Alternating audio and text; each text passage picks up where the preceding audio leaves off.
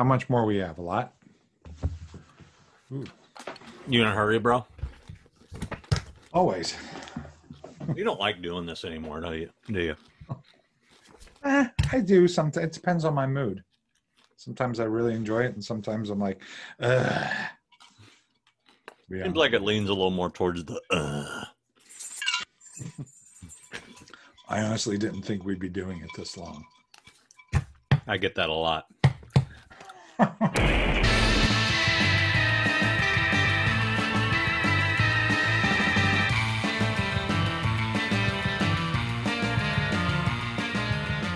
This is actually episode 20. Is it?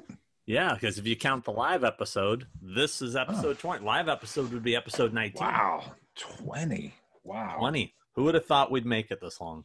I didn't. Hell no. I didn't. If you'd if you just said at the beginning you're going to be doing at least twenty episodes, I'd be like, "Fuck you." No. yeah, people seem to really, really like the live episode. What we're going to try to do is we're going to try to do like one of those a month if we can. You know? Well, Hmm. you know, we're not going to, we're not committing to that. Mm-hmm. but but you know maybe once a month we're going to try to drop in a live thing maybe it'll be Mhm. every two months maybe Mhm. it'll start ended up being once a year who knows Mhm. Mm. it depends on how lazy we are Mm, yeah. And- once a year, once a year sounds great. how active you guys are well I gotta tell you what i really loved about the live episode is i didn't have to do any work we did it and uh, and it was done it was out Done. there Yeah, yeah, um no editing yeah, uh that was that that was a nice break for me yeah. Was that the episode?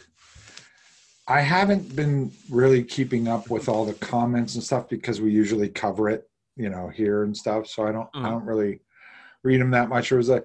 But was it that episode, or was it the one where we had no guest recently? The last one that there's somebody going. It's that Mekaleka High Mekahini Ho guy, who there's a whole yeah ridiculous, nonsensical, waxed intellectual rant. Oh yeah, that- no, it's it's in the And- thing. It's it's in the stuff we're going to cover today. Although I Oh, wasn't really going to read all that because there's too much of it. Oh, oh hell no! I was going to um, comment, but I, I can't. And then there's a lot of bashing of the guy who said something about you said something about Trump supporters, and yeah, and then people started bashing each other, and I didn't like that. It's not something that we. It's not something that I want to have on our show uh, or amongst our friends. I don't. I don't. That that shit's horse shit. Fucking everybody grow up and Yeah. and and calm the fuck down. And you know, just because you know, enough with the you know, I'm entitled to my opinion shit. That doesn't mean that anybody wants to hear it. So just take it easy, you know, that kind of stuff. But yeah. I Um, mean, you know, there's a lot of a lot of weird shit going on the past couple episodes in the comments. yeah. I mean, let's try to stay focused, kids. Let's uh, let's stick to the stuff that's fun. I mean, Yeah. politics isn't fun.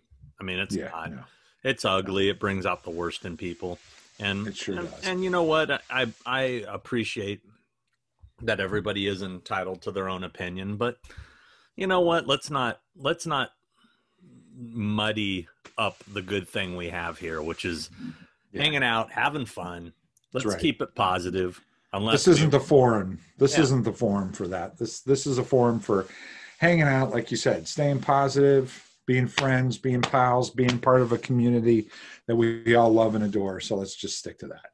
If cool. we want to bash a movie sure we'll bash a movie Yeah. Speaking of that, um, I like that interesting story uh, about. Um, I would believe that the gentleman's name is Anthony Woodall, who passed away recently.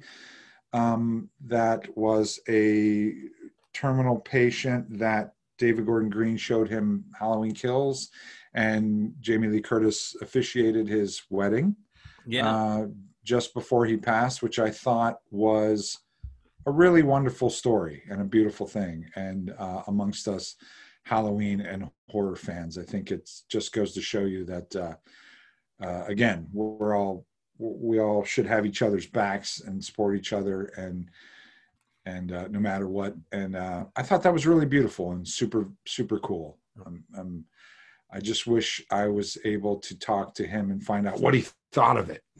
you know, No. would have been cool. But With uh, that said, we have 50 other terminal patient requests to see the film. Um, I'm go. Just kidding. Um, exactly. yeah, we got a lot to cover today. Yeah, that was a really cool story. You know, it's funny. I saw, I read the story, and I saw the Mhm. pictures of him, and I recognize him. I Mm. want to say I might have met that guy at a convention. I'm not sure.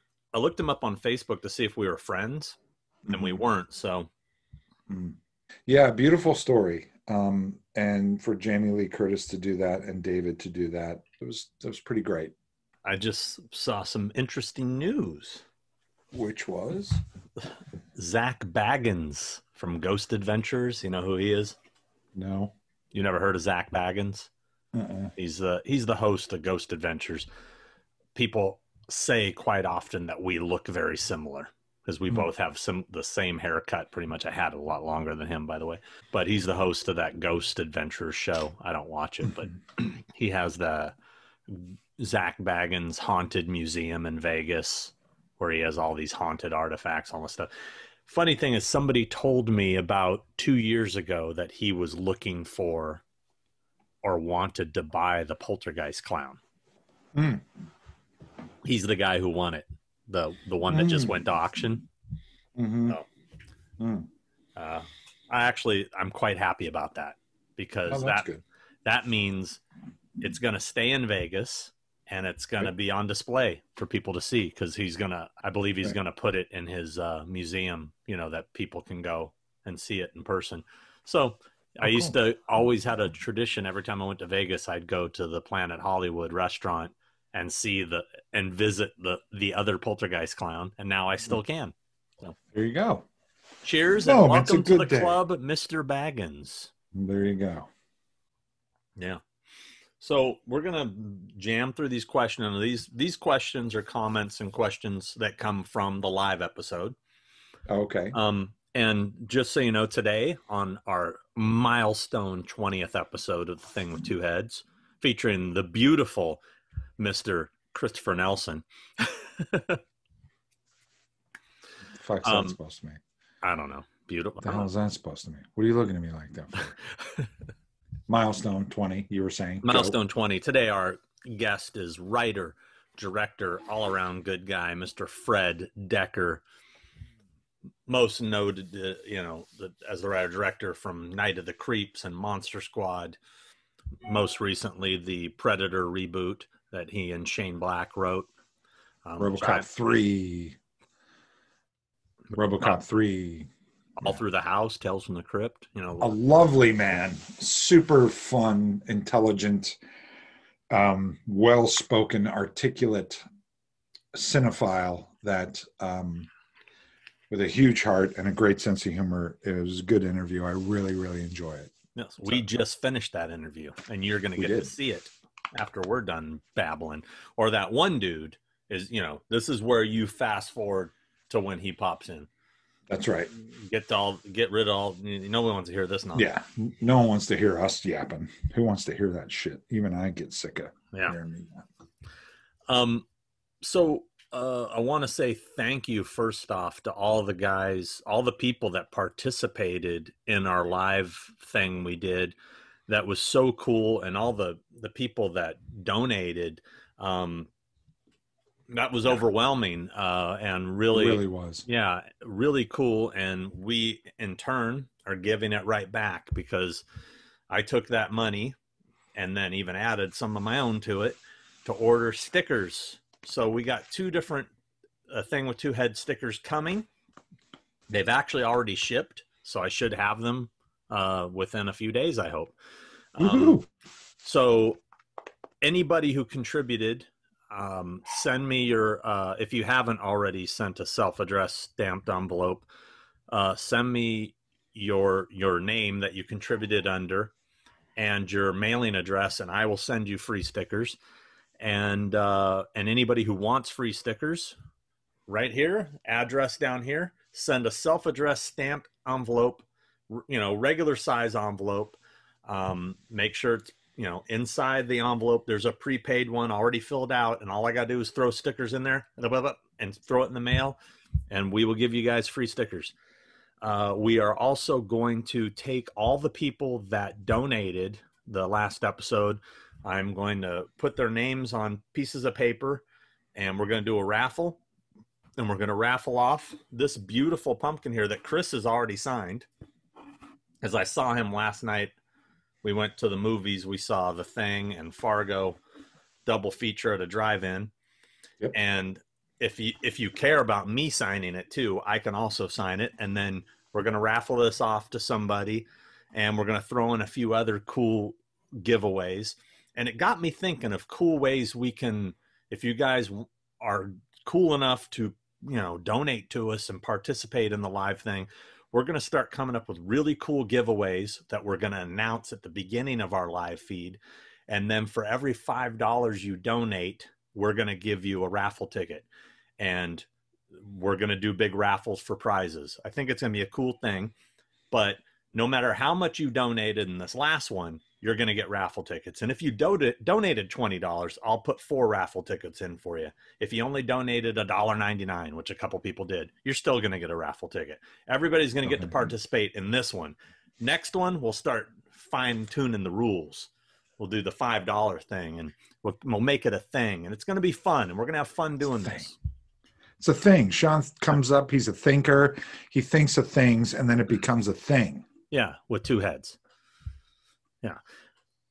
Also, I, I need to get on top of the t-shirt thing. I was going to bring that up. I was like, where are we at with t-shirts? Because I'm about to fucking uh, do it myself. Well, brother, don't, don't let me stop you. But, you know, if, if uh, what's the company you're saying might hook us up? I'm talking to Gutter, Gutter Garbs. Garbs. That'd be pretty sweet. Let's do it. What do you want on the front of that?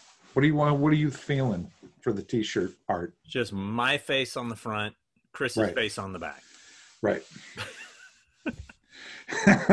that makes sense because I like the back. Yeah, he does. He likes it. Likes it in the back. That's for sure. It's a pretty sweet deal there. Ran the numbers is pretty sweet deal. It's a pretty sweet deal. These numbers are correct. Yeah. You know Grossman. Yeah. Um, uh, sweet deal was yeah. So what are you thinking on the cover of that uh, shirt? What are you thinking? Just the regular logo, or are we going to do the alive version? I like the alive. I like the alive graphic. version. It's a good T-shirt graphic. That could be a good T-shirt graphic.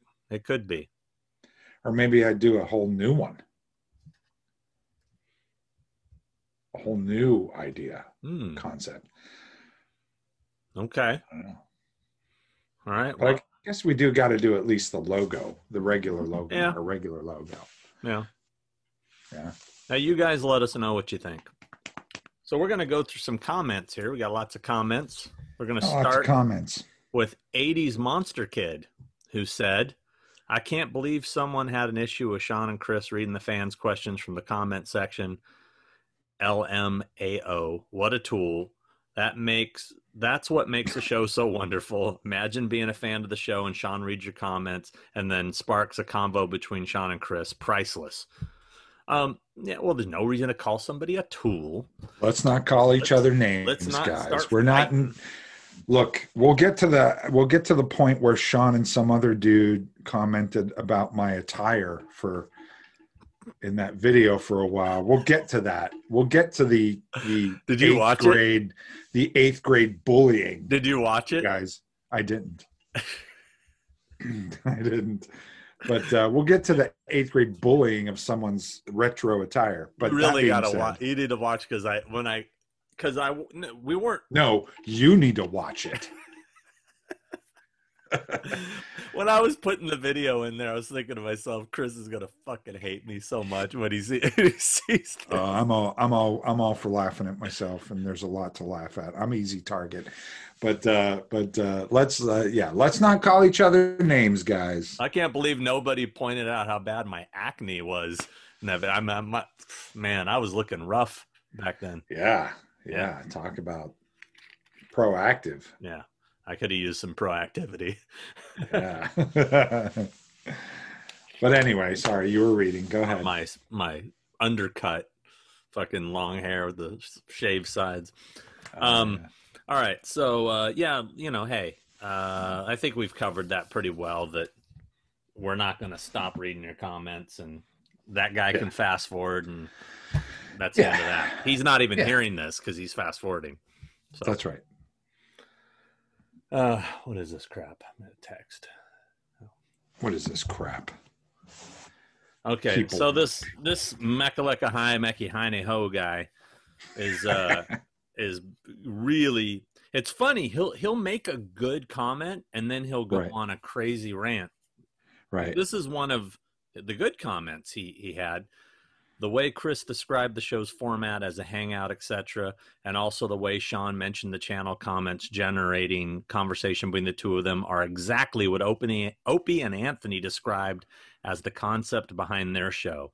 And the reason they brought topics to the show that were not funny or entertaining in and of themselves, but served the purpose of bringing out the jokes. So that's a good, constructive comment. I'm not really familiar with Opie and Anthony. I've heard of them, but Mhm. but I mean I know they're radio hosts, I guess. So Oh, okay. cool. Right. Um, Lewis, just Lewis, said, Yeah. "Question for Chris." And the next Yes. one, what was it like applying Pennywise makeup for the VR thing back in 2017?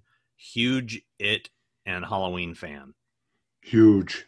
Huge, huge it and Halloween fan. The Myers not as cool as the Pennywise. Um, but no, uh, yeah, Uh, it was fun. It was awesome. It was great. It was an honor. It was a fun makeup to do. Not a terribly difficult makeup. Uh, some of he it mean by the only, VR thing? It was. Uh, we did. Uh, I did uh, makeup here in LA because um, my buddies in the movie was shot, and the makeup artists live in Toronto, Canada.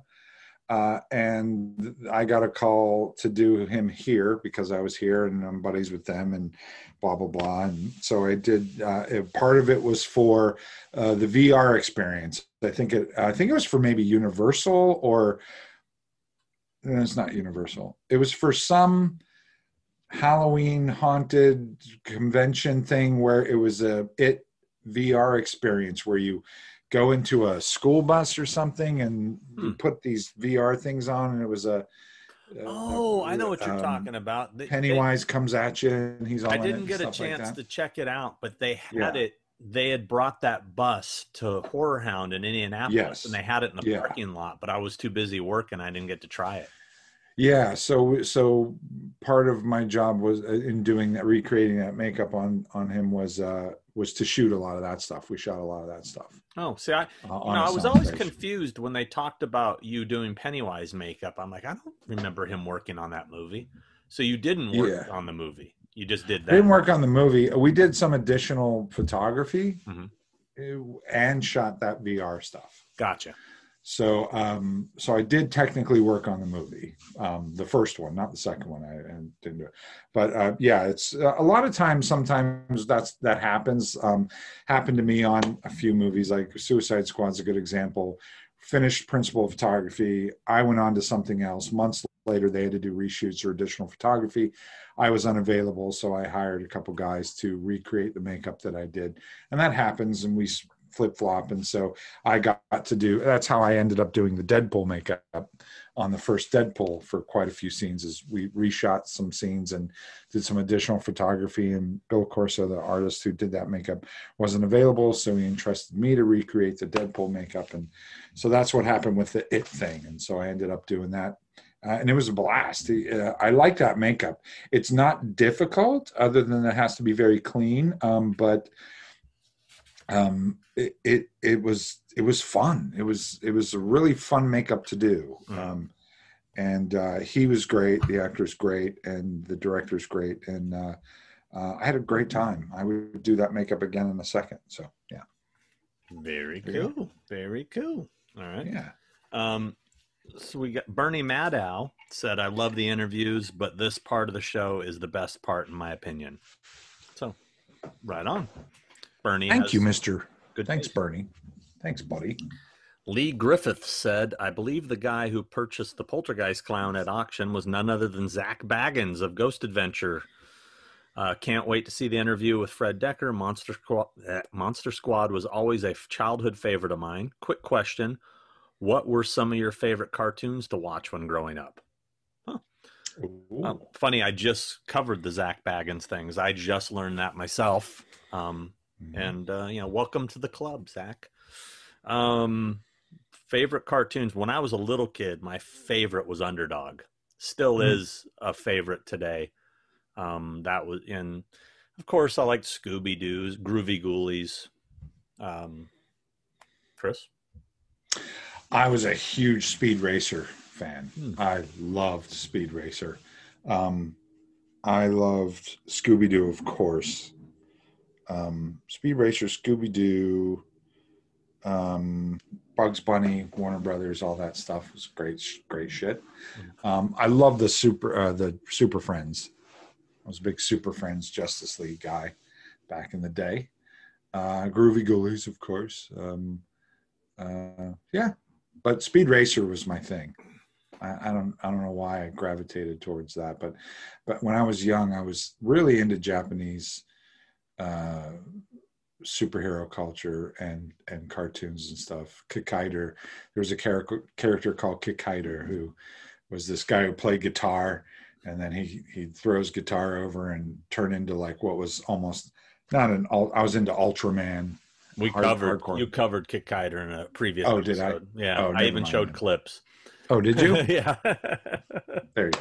But anyway, yeah, those are the cartoons I was into. Yeah, and I'm sure I, will think of a bunch more after we're off the air. Yeah, it's not a cartoon, but yeah, I, I used to love Giant Robot. Giant Johnny yeah. Sokko and his flying robot was yeah big. I still collect Giant Robot stuff. I collect Underdog stuff. I collect Groovie Goolies stuff. So, mm-hmm. um, so Groovie Goolies and Underdog were my two favorite cartoons as a kid for sure. A retro syntax era said, "Thanks, guys. Wow. Damn, that was heavy." Chris is right. We are getting dumber. What can you do? Read more books. All right. Thank you, sir. There you go. Thanks for listening. Appreciate it. And keep your opinion to yourself about the books. No, I'm kidding. Um, Undead89 said, Can't wait for the Lost Boys Horrors Hallowed Grounds. And I'm definitely loving episodes with just the two of you. Guests aren't needed every episode, in my opinion. My favorite show on the tube. Any chance you gents could rank your favorite of the first three Romero zombie films, Night, Dawn, and Day? Well, that's mm. easy.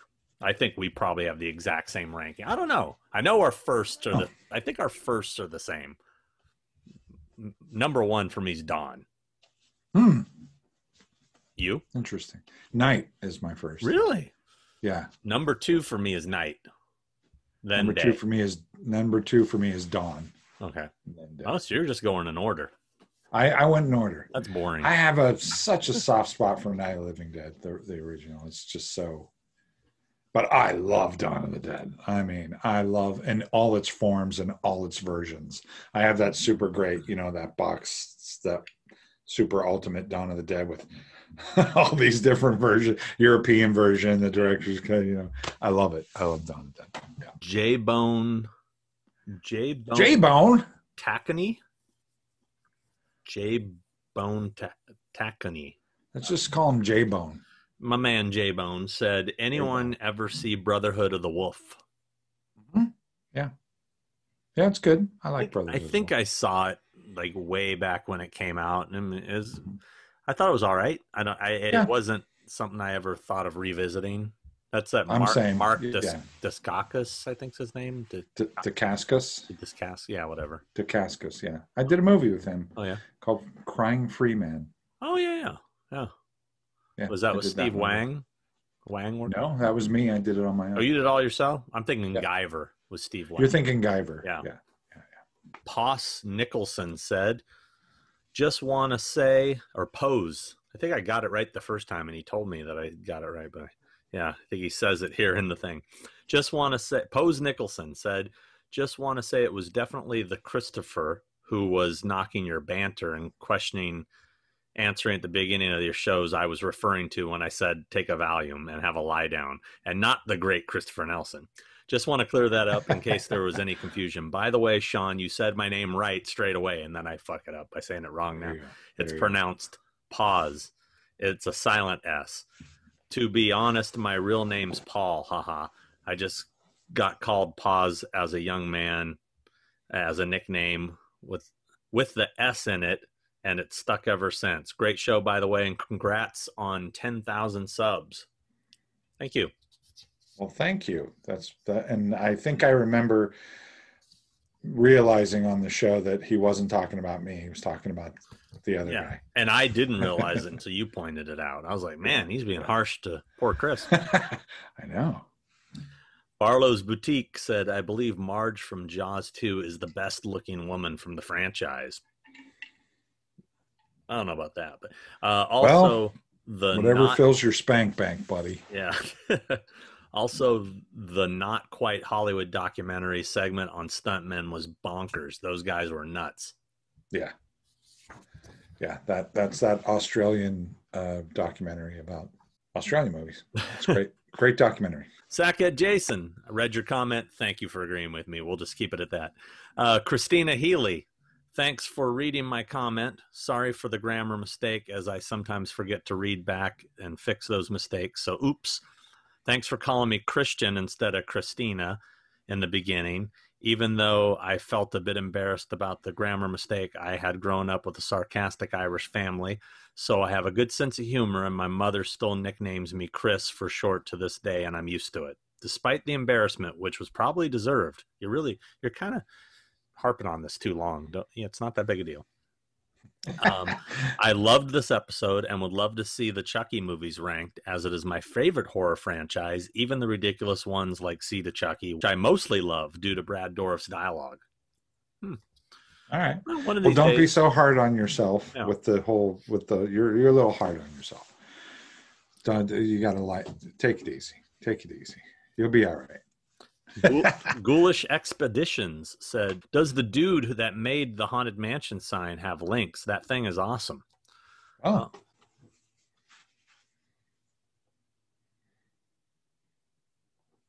If you're seeing this, my my friend, send me a link so I can post on the next episode, and I will, uh, if those are available for purchase. I don't know if they are. I don't know if he does it as a hobby He should. or he sells them. He's got to sell them. He must sell he them sh- somewhere. he's, he's got it. He should. They're really beautiful. I hung mine in my haunted mansion themed bathroom.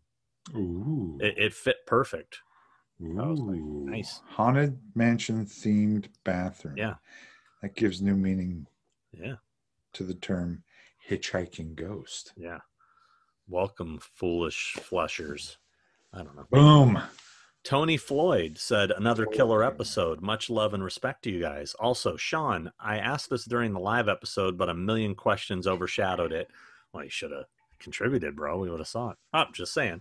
Um, uh, I asked this during the live episode, but a million questions overshadowed it. But have you ever got Kurt Russell to come to a convention, or will you once things get back to normal? P.S. Favorite drummer Nick Mason. Nick Mason, good drummer, Pink Floyd. Um, I've never personally ever had any contact with Kurt Russell. I know that I know show promoters who have. And one time it sounded like it might have been close to happening, but didn't. You know, I don't know. You know, if, if I ever had some real face to face time with him, you know, um, I might be able to talk to him about it. And, you know, it's one of those things when you meet celebrities like that, unless you're in a real relaxed environment, it's really hard to have a real conversation. And to try to pitch somebody something while you're passing by is just a waste of time. Yeah. Because they're constantly getting that. Yeah. Constantly getting pitched something. Yeah. I I uh, I I did a um, I had a, a quite the exchange with Kurt Russell on Guardians of the Galaxy two. Oh, I'm jealous. I'll tell that story. It's a good story. I'm not going to tell it right now. I'm going to tease it. It's Oh, a good story. it's a It's good, a good story. story. Uh, yeah, he's he's one of my bucket lists for sure. I mean, Is he? I mean, dude, I, I He was not thrilled about signing my thing uh, Laserdisc, which is signed Hello, by darkness, my John old Carpenter friend. and Dean Cooper. So really, he was not thrilled about it. That's disappointing. It, it it was. It was when I tell you this story, you're gonna. It's it's a it's a good story, and I know I'm teeing it up a little too much to not tell it, but I'm gonna save it because it's a good one. Um, I was, well, you say it's a uh, good story, like it's good, but then you say he wasn't happy about signing it. It sounds like it's bad. so it's both. The story is good. Yeah. The content, the arc of it. Well, you know that's a that's the context of it. I've heard nothing but great things about him. He's a very nice man. I mean, in fact, I have a. I've never met him, but I have mm-hmm. a thing mini poster uh, signed by him that my good friend Devin Whitehead, who's a pretty well known artist in the genre, he he's one of those guys. He's a hardcore what they call a grapher, and he goes to premieres and airports and wherever he has to go to get an autograph. And he'll mm. constantly let me know, like if he knows it's somebody I really want, he'll be mm. like, dude, Kurt Russell's coming in on the blah blah blah flight at LAX. how they find this stuff out. How do they find that shit? I don't know. But I'm just like, uh, I and, and and I've never done that. I'm like, dude, I can't, I can't do that. I can't show no, up at the airport. I just, no. I can't do that. Um, right. but he said, I'll get you something. And, and he takes, you know, he said Kurt always stops and signs for them. Wow. Takes fit. No, he's a very nice man. I'm not saying he's not. Don't get the impression that I'm saying he's not a nice guy. He's an interesting guy. Kyle Morris said, You're doing a great job. And this is one of the main shows I look forward to weekly after work if you can give any other known details on the black box, I'm very curious. It's odd that it's hard, so hard to find anything on it. Yeah, I, I found as much as I could to throw into the episode. I added little things. Um, Daniel Caruso. Fuck you. Hi, guys. I'm really glad you like the stuff I've sent you. I really do appreciate you guys and what you do for the fans. This past Friday was a treat. I enjoyed being able to talk slash text to you guys live. It was fantastic. Also, want you to know I love the fact that you guys read our comments. It's the part that always feels like we are sitting in the same room laughing at the same things. My wife always thinks I have people in the basement and I'm laughing that I'm laughing with, and she gets a kick out of it. As always, thanks so much. Well, thank you, Daniel. That thank was very, very nice of you. We appreciate your commitment to the show your ongoing devotion. Kevin Reynolds said, Sean and Chris, I love that you dedicated episode 18 to answering fan questions. The guest interviews are fantastic, but it means more to see you guys taking time to engage your fans and making us feel like an integral, integral, uh, integral. I can't speak. An integral part of the show. Cheers to you, to you both. Cheers to you both. Keep up the awesome job. Thank you. Sir. Thanks, buddy. Sawyer Smoke said the Halloween cast video dropping on Halloween was a treat. Thank you both for all the hard work you guys do for all of us horror nerds out there. Enjoyed cracking a cold one with some snacks and joining on the live stream last Friday. You're welcome. Thank you. You're welcome. That's awesome. Lee Fusion Robinson. Lee Fusion Robinson said Halloween at home was amazing, pal. Sent it all all sent it to all my mates and filming in Halloween and told them sent it all my mates and filming in Halloween. Uh, okay. And told them to watch the film you was in. Hey, you did a great job, bud. And lots of thumbs and the medal sign. Thank you, Lee Fusion Robinson. Uh, we got uh, an- another one from uh, Paz Nicholson. Nearly forgot to ask my question. I was wondering what both of your favorite soundtracks of a horror movie is, and also a non-horror movie as well. By soundtrack, I mean actual songs, not themes. So he's talking about like like rock soundtracks of like actual band music.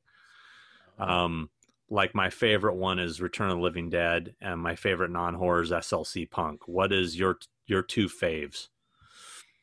Hmm, just rock like music ones, huh? That's that's uh that's an interesting one. Um, that is a good one. I like Dazed and Confused a lot. Yeah, that's good. One. I, I like uh, um, Grosse Pointe Blank has a good soundtrack. I yeah, think. love that movie so much. Yeah. Um, that's a really underrated gem. Oh, it really is. Anytime that's on, I have to watch it too because it's just so good and funny and great. Yeah, yeah. I, I And I love Joe Strummer and I love you know all that stuff. But uh, yeah, um, that's it's funny as you talk about uh, talk about like sort of a disappointing meet. John Cusack. I've met him a Mm. couple times, and I've heard that's all I've ever heard about that guy. he's just he doesn't really engage at all. He's very yeah, I was very disappointed. I've met him I've met him several times. First time I met him was as a journalist. I Mhm. interviewed him for 1408 Mhm. on camera one on one and ended up kind of getting in an argument with him Oh wow!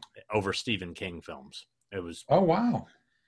yeah I, I made a comment that you know uh, i said something to the effect of you know that it's a shame you know that there really there aren't too many good adaptations of king Mhm. films there's a lot of bad ones there's a lot a lot more worse ones than there are good ones and he's i disagree and he starts like naming you know the sh- you know obviously carrie shiny but and i said yeah but for every one of those there's a carrie to the rage or the tommy knockers or or Yeah. you know Maximum the langoliers or, or- yeah i mean yeah. and and he got bent out of shape like from that point on we weren't friends i was like i disagreed with him Right. but anyway um Celebrities don't like that when you disagree with them. They yeah like don't do that uh, as far as other music soundtracks god that's a that's kind of a tough one it's not really something i think about i love the fast time soundtrack Yeah, Fast Times Um, is great. but horror Mhm. rock and horror i mean the texas chainsaw massacre 2 soundtrack is kind of a fun rock soundtrack um Ferris Bueller's got a good soundtrack. Oh, um, Fastway's trick or treat soundtrack is great mm, ferris bueller yeah yeah mhm. um oh valley girl valley Girl. Mm. act it, it, Yeah. i know they never released an official complete there there's a really awesome like two two record set bootleg that Mhm. is really good has all Mhm. the music from the film that's a great Mhm. one that's a great Boogie Nights. Boogie Nights has a great Yeah. soundtrack. I can. There's more non-horror great soundtracks than there are horror. a lot of quentin's are good too his soundtracks are good mhm. too Yeah. hmm Um, Ja Brown said, I love hearing you guys talk before the guests come on. I guess these people don't know how to fast forward on video. love hearing about your life in the horror world. It's amazing. Well, thank you. Appreciate it. yeah. Thanks, man. Uh, Special Ed. I know you like that name. Special Ed. I do. Gentlemen, another solid way to kill a couple hours. Thanks as always. Question for you both. With Thanksgiving being right around the corner, do you guys watch Blood Rage for the holiday or are you fans in general? That isn't cranberry sauce. That, that's a quote from the movie, apparently. I've never seen Blood Rage. Have you? No, never have. Need to check that out. Um, I'm assuming it's a Thanksgiving themed horror film. It's gotta be. Yeah. Okay. I'm I, I'm still hoping Eli makes his Thanksgiving film. That's the best part I think of that entire movie is is the Thanksgiving trailer. right. I just love it. Thanksgiving, just that dark Thanksgiving, dark meat, white meat, all will be carved. Um, My buddy Kevin Wasner is in that trailer. He plays. The isn't he the turkey? Yeah, Yeah. he's the turkey. Yeah, yeah. Oh, that's awesome. Um, yeah, I need to check that out. There were some trailers last night before our double feature. yeah. I was like, I've never seen this movie. I haven't seen. Oh my God, what was the one? The five, the Devil's Five. What was that oh, one called? um, the the Devil in Five or the Five for the Devil or something like that. no, it was. Oh my God, that one. I was like, I have to see that one. Yeah. What- There now was there. I'm gonna look it up. It was a really great name, and I was. It was like and a cool logo too. very cool logo. It was very similar to ours. Um, the f- something Devil times five. Devil times five. That's Yeah. it. We need to find I- that. I gotta see that because that looks just great. Oh, and there's Um, some really bad ones in there. Like, have you ever seen Cathy's Curse? I haven't. I know about it, but I have the Blu-ray. Really? Is it bad? Yeah, it's. I'm so- sure the Devil Times Five is pretty bad too, but damn, that looks super fun. And what was the other one? They had the Brood, which I like the They Brood. had the Brood. They had Silent Night, Deadly Night, oh, Silent Night, Deadly Night, which is great. I love that one. It's fun. and then they had like Hot Dog, and they had Hot Dog, There was and a, they had they didn't. I was so disappointed. Ski they School. Wasn't it Ski School or something? Hold on. They had Better Off Dead. Yeah, it wasn't Ski School because Ski School's the one with Dean Cameron. Oh, right. You're right. It was something else like Ski Patrol. Ski Patrol. Yeah, That's what it was. yeah. Um, but there was another horror one that.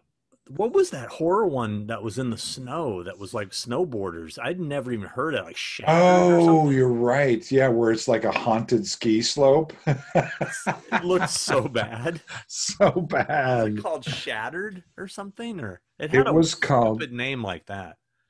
uh, and they showed curtains. Yeah, which is another not so great horror film. Yeah. Anyway. Um, hold on, let me think. Uh, no, horror. Devil times five. Because there is no way to survive the devil times five. That looked fun. Yeah, I Um, got to see that. It was called Shredder. Shredder. That's Yeah. it. Yeah, Shredder. did not look that good, No. but it was. There was some interesting trailers. They picked. They I'm picked up. surprised they didn't show a trailer for that one that. What was the one that the guy made about the whole thing takes place on a chairlift? Oh, Frozen. Frozen. That's it. Yeah. Yeah. Uh, Frozen would have been a good one. Uh, obviously, Ski School would have been a good one. They could have done Dead Snow, you know, Mm, Dead Snow. Yeah. um, since it was a snow themed double feature. Yeah. I liked what they showed though. Yeah, no, it was fun. Shredder. It was fun. Devil times five. The devil times five leaves nobody alive. Uh, Todd Jara said, I loved watching the episode. And when you played the clip of you and Chris at the convention together in the dealer's room, Here we go. I don't know what was funnier your guy's hair of or the Daisy Dukes Chris is wearing. in the shot. Those aren't Daisy Dukes. Not Daisy harping Dukes on you, Chris. Not harping Yeah, on you are, buddy. You're out. That's Not it. I'm shutting this down. Not harping on you, Chris. Just thinking of the crazy stuff we used to wear back in the day. That if we wore today, we'd probably get lynched. Cheers, Oh, guys. God. yeah, I don't know I what was going up with the, those roll-up shorts you're wearing. They were the bottoms were rolled up. Yeah, I don't you know were what I all was denim. You had a denim jacket and denim. Ah, that was a. Canadian tuxedo, baby. That's what that was. It was. A, that was. Yeah, I know. Oh my god. And it's Thank so God I- funny because you look at camera for a second, like my buddy's walking through the convention, and you literally Oh. turn and go and look right at the camera and look right Really? away. You do. I I slow mode it. What year was that? Ninety three. Okay. Yeah, 93. Isn't that crazy to think that that long ago you and I were just mingling around in the same room, had no idea Yeah. who we were, you know? Yeah, yeah, that is Weird. strange.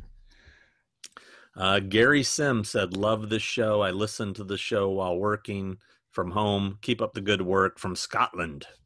Oh, I love my pals in Scotland. I love you guys. Thanks for watching, man. Really appreciate it.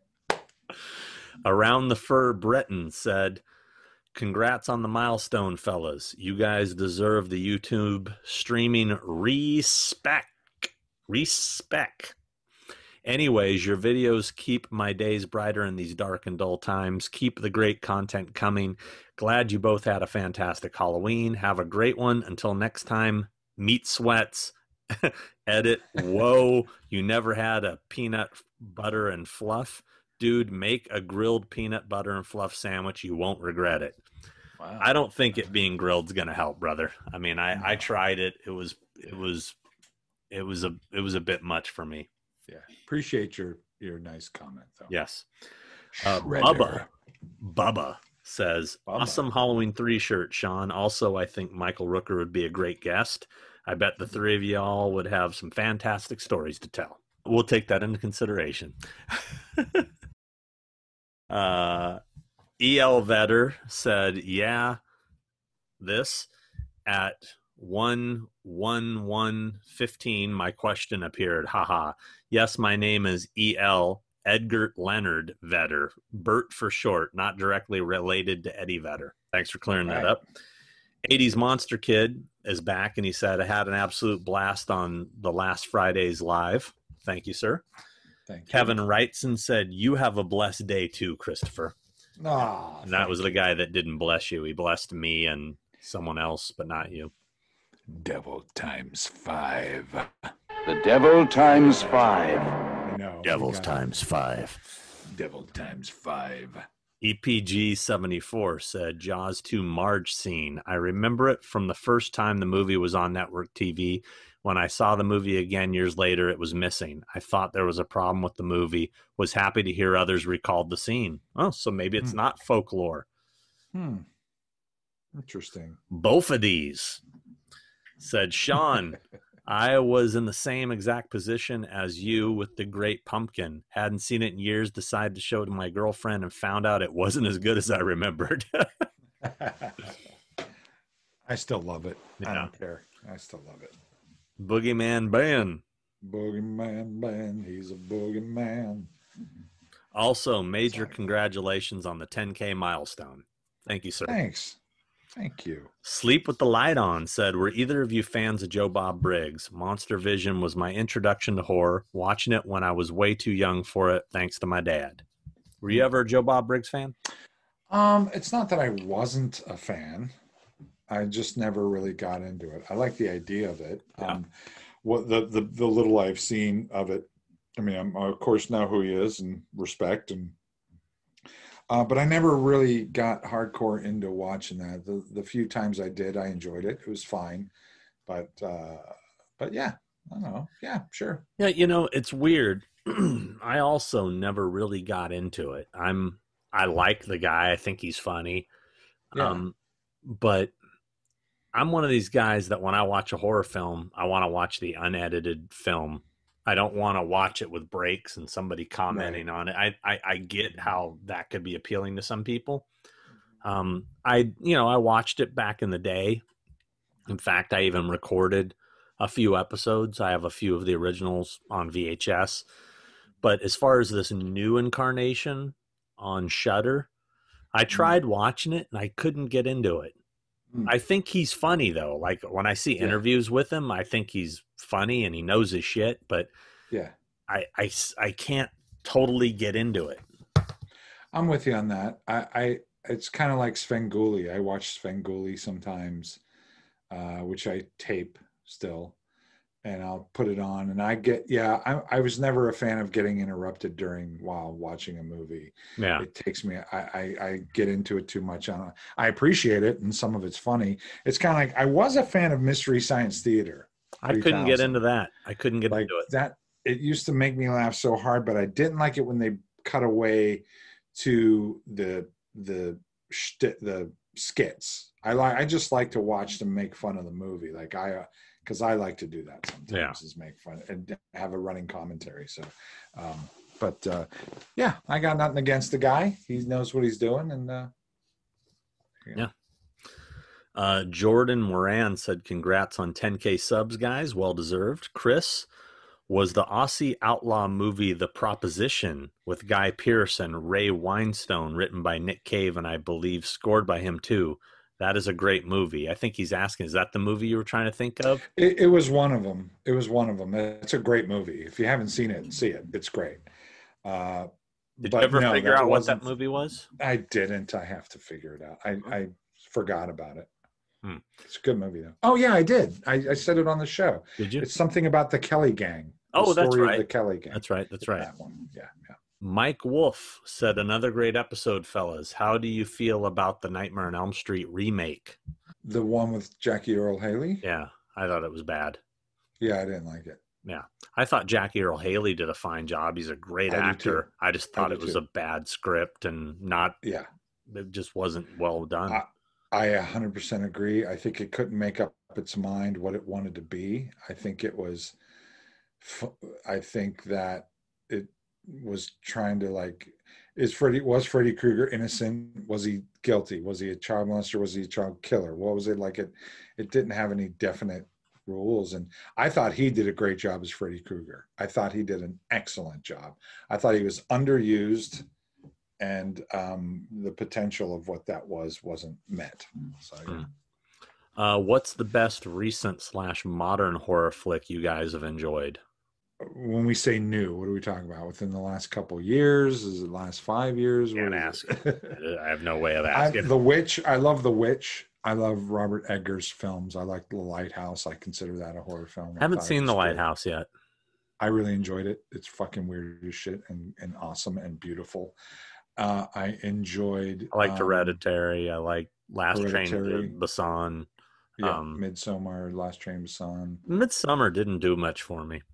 Mm. Thought it was trying the- too hard to be weird. Yeah, yeah. I liked Hereditary though. I watched Possessor the other night. Yeah. Uh, it wasn't bad. I wasn't totally crazy about it, but it, I didn't hate it as much as I thought. Oh, Boogeyman Ben. Yeah, it's something Urgh, he's more than back just a comment. again. Boogeyman Ben is back again. Is again. Boogeyman Ben? uh, thanks so much for another great episode. Question for you both regarding Christmas movies. Do you both consider Gremlins a Christmas movie? Yes, Absolutely. yes. I always have and really feel like it was a big influence on Mike Dougherty's Krampus, another favorite of mine during the holidays. I also watch Ghostbusters 2 at Christmas because it's set during the holiday season. What was I just watching? I just watched something that I was like, oh, this is a. I, I think I even brought it up that, oh, this is a Christmas movie because it's set in Christmas. But Not Die Hard. No, I, I know we talked about that, but there was something I literally just watched and I go, oh, this is, oh, Jaws, Jaws, uh, the Revenge Christmas movie. Oh. Nah. it is a Christmas movie. Uh, XX Zach XX Brudner said, congrats on the 10K. Thank Um. Tommy Wittig said, Hey guys, another great show. While I enjoy your guests very much, I really enjoy just hanging out with the two of you uh, as you read questions and interact. It feels like I'm hanging out with two lifelong friends. Let's not get crazy there, Tommy. Um, thanks Where's much. the hug, buddy? Come here, give me a hug, buddy. Back off, Bring it buddy. in. Back off. Bring it. He wants it the in. hug. I want you to back away. Um, oh, oh, now a question for the two you two horror aficionados. Do you remember a slasher from 1983 slash 84 titled Curtains? That's funny because we were just talking about. For what it's worth, everyone I have asked this uh, to simply doesn't remember it. I too just Yeah. turned 50, so it's really a blast riding the nostalgia train with you guys. Take care and keep these chat casts coming. Yes, I mean I I know Curtains quite well. We Yeah. they actually showed that trailer before our double feature last night, and you know it's not a great movie. It's got creepy moments. That weird old woman mask, you know, Mhm, on the mhm. ice with the fucking sickle thing is. uh, It's a good scene, but it's not a great movie. But it's got some creepy imagery. Your thoughts on curtains, Chris? Uh, I don't have many thoughts on it. I think I saw it once quite some time ago and was like, meh. Um, but uh, yeah, we saw the trailer last night. That's so funny that that just came up. Yeah. Uh, I think we were watching the trailer and Stephanie, they kept saying the word curtains throughout the trailer. Yeah. And Stephanie goes, and then it said curtains. And she goes, Oh my God, that's the name of the movie. I'm like, yeah. It's like French doors. Yeah. It was like so bad. anyway. You know, when you walk through French doors, there could Yeah. be scary things on the other side of French doors. French doors. Ooh la la. You're dead. Prince Wish said, I'm from New England as well, and yes, fluff was an absolute staple, and so was going to Salem on Halloween. Great show as always. Thank you. Thank you. Steve Binger, the Bingster, The Bangster's back. said, Congrats on 10K subs. You guys deserve a million more. Much love. Stay safe. You know something I got to tell you about this? Since we hit the 10K, it just kind of petered. Yeah. It's petered. I Yeah, figured we'd hit petered. 11. Like, it, it's like a slow. No. Our, I don't know what we're doing wrong because our, our, our numbers are down. They're not, they're, yeah, yeah they're, they're, we've plateaued. Yeah. And I think maybe we need to change it up, do something more exciting. Maybe we need to switch up the content. Maybe we got to do skits and funny business or, um, uh, I don't know. I don't know. What do you guys want to tell? You want to get more in depth about? ours? Pies you know, we could face. start doing. With pies in the face, we could start doing reviews of new horror movies that come out. You want us to watch fucking Freaky and talk about that? We'll do that. What do you want? Because I won't. No, actually, I don't want to do that. Tommy Middle Middle Middlin Tommy Middlin said, "I'm just here to ask Chris to please do the face from Santa Claus is coming to town." I LOL'd at that for real. So good. Random question for you both. Favorite John Hughes movie, dude? When you did that face, I looked really hard to try to find a. Uh, I I knew the face you were you were doing, yeah, yeah, and I was like, man, I don't want to have to actually pull out the Blu-ray right. down burn a copy of it and watch through the whole movie to watch him go you know but you do it better than me do the face come on I love that. man. All right, the chris here we go. kringle Here we go. uh scared face There you go. dude when i saw that when i was editing i was dying you nailed that yeah, I love that face. It burned into my brain when I was a kid. Uh, I don't know why. It was just did. Um, uh favorite john hughes movie oh boy, that's a good one, man. I mean, you can't. breakfast club that's mine Is it really? breakfast club I'm gonna say it's a toss up between planes, trains, and automobiles or 16 candles. Yeah planes trains and automobiles doesn't even enter my ranking Oh my god. I'm sorry. I, I like the teen ones. I, I like Pretty in Pink. I like some kind of wonderful Sixteen Candles, Weird Science, uh, you know, and Breakfast. Uncle Buck. Uncle Buck is Yeah. a big one for me too. Yeah. Oof. Come on, man. Know, Nope. John Hughes at his best. Nope, not a fan of the Right. of the Uncle Buck. But Buck. 16 if you're gonna go teen, teen John Hughes, I'm going 16 candles all the way. The Okay, movie is genius and brilliant. okay. Brandon Gregory, I agree. Animal Kingdom is fantastic. Also, if you're ever in the mood, check out 2007's Candy. It's about a drug addicted couple played by Heath Ledger and Abbie Cornish. It is very entertaining. Oh, I I'm I'm gonna check that out. Thank Never, you. never seen it. Never me neither. Kelsey Solom said, "So sorry to have fallen behind. Love the Jaws episode. Any status on merch? And what's the address again to send stuff to?" Question: Have either of you seen the Rocky Horror Picture Show? Ever met anyone from the cast? Well, Oh, right here is the address where you can send stuff to us. Uh, we kind of covered the merch thing already. Stickers are coming if you want them. That same address right here. Send a self-addressed stomp, stomped, stomped envelope, and I will uh, send you stickers. Um, as far as Rocky Horror Picture Show, I've pretty much met everybody except for the main guy, Richard. Uh, what's his name? The guy who created it, Richard the guy who plays um, Riff Raff. Riff Raff. Yeah, I Richard. Uh, his name's escaping me. It's funny because that's the story I have about meeting him. Oh, he's the one guy you, you met. I've met well, I've met Tim Curry, who's wonderful. I got to hang out with Tim Curry at his house for like eight hours That's cool. because a buddy of mine did a private signing with him. So I went to his house. He lives very close to you, actually, very close. Does he? Yeah, Where's he And, live? uh, Richard O'Brien. Richard O'Brien, yeah. And uh, I helped him with the private signing. It's really, I mean, lovely gentleman. Um, met all the other. I know Barry Bostwick pretty well from the convention scene, and I obviously I work with Meatloaf, so I I talk to Meat. Oh, I met Meatloaf. That's right. I right. talk to Meat quite often. When Meat. and actually Meat will probably be a, a guest on our show pretty soon because I had mentioned it to him and he's he's down. So. Hmm. So yes, and, and as far as I'm- Rocky Horror, I'm never been a big fan. I love the Me music, neither. love the music, Yeah, but the I don't get it. Yeah, I don't either. I don't get it. it. I just don't get it. I don't like musicals though. A, and and I I that one I was just it's too it's just too goofy. I don't Yeah. know. I, I I'm like what? I don't know, man. But I I met meet meet and I auditioned up for the same role. I met him in an audition when I was acting. I ended up getting the role actually. But um, I thought you did makeup on. Didn't you work on Pelts? No. Okay. Somebody I Um, know worked with him on Pelts, the Masters of Horror episode. No, I I I met him at an audition for it was an HBO series pilot called One Percent, Hmm.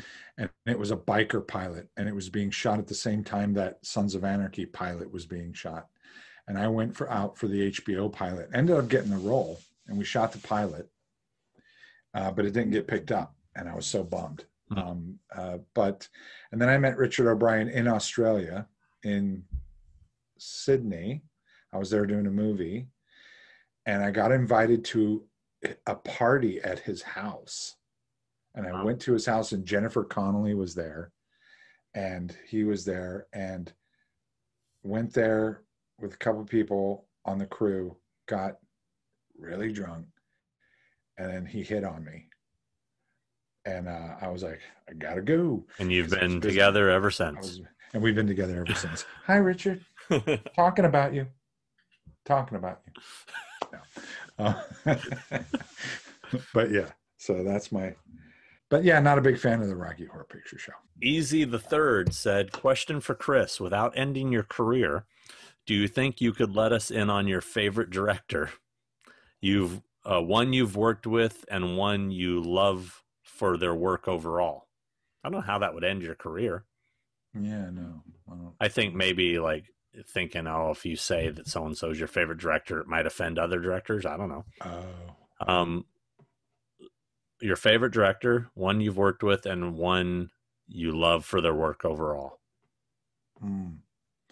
one i've worked with my favorite director i don't know i have a couple i've worked with some good ones tarantino's a good one jay roach who i worked with on the austin powers films he's a good director i like him a lot um, that was it was fun and others I worked with. Paul Thomas Anderson, great. Um, David Gordon Green is great to work with. I got to say that. Uh, there's a lot that I've worked with. I've been lucky to work with some pretty amazing directors. Um, Barry Levinson was great.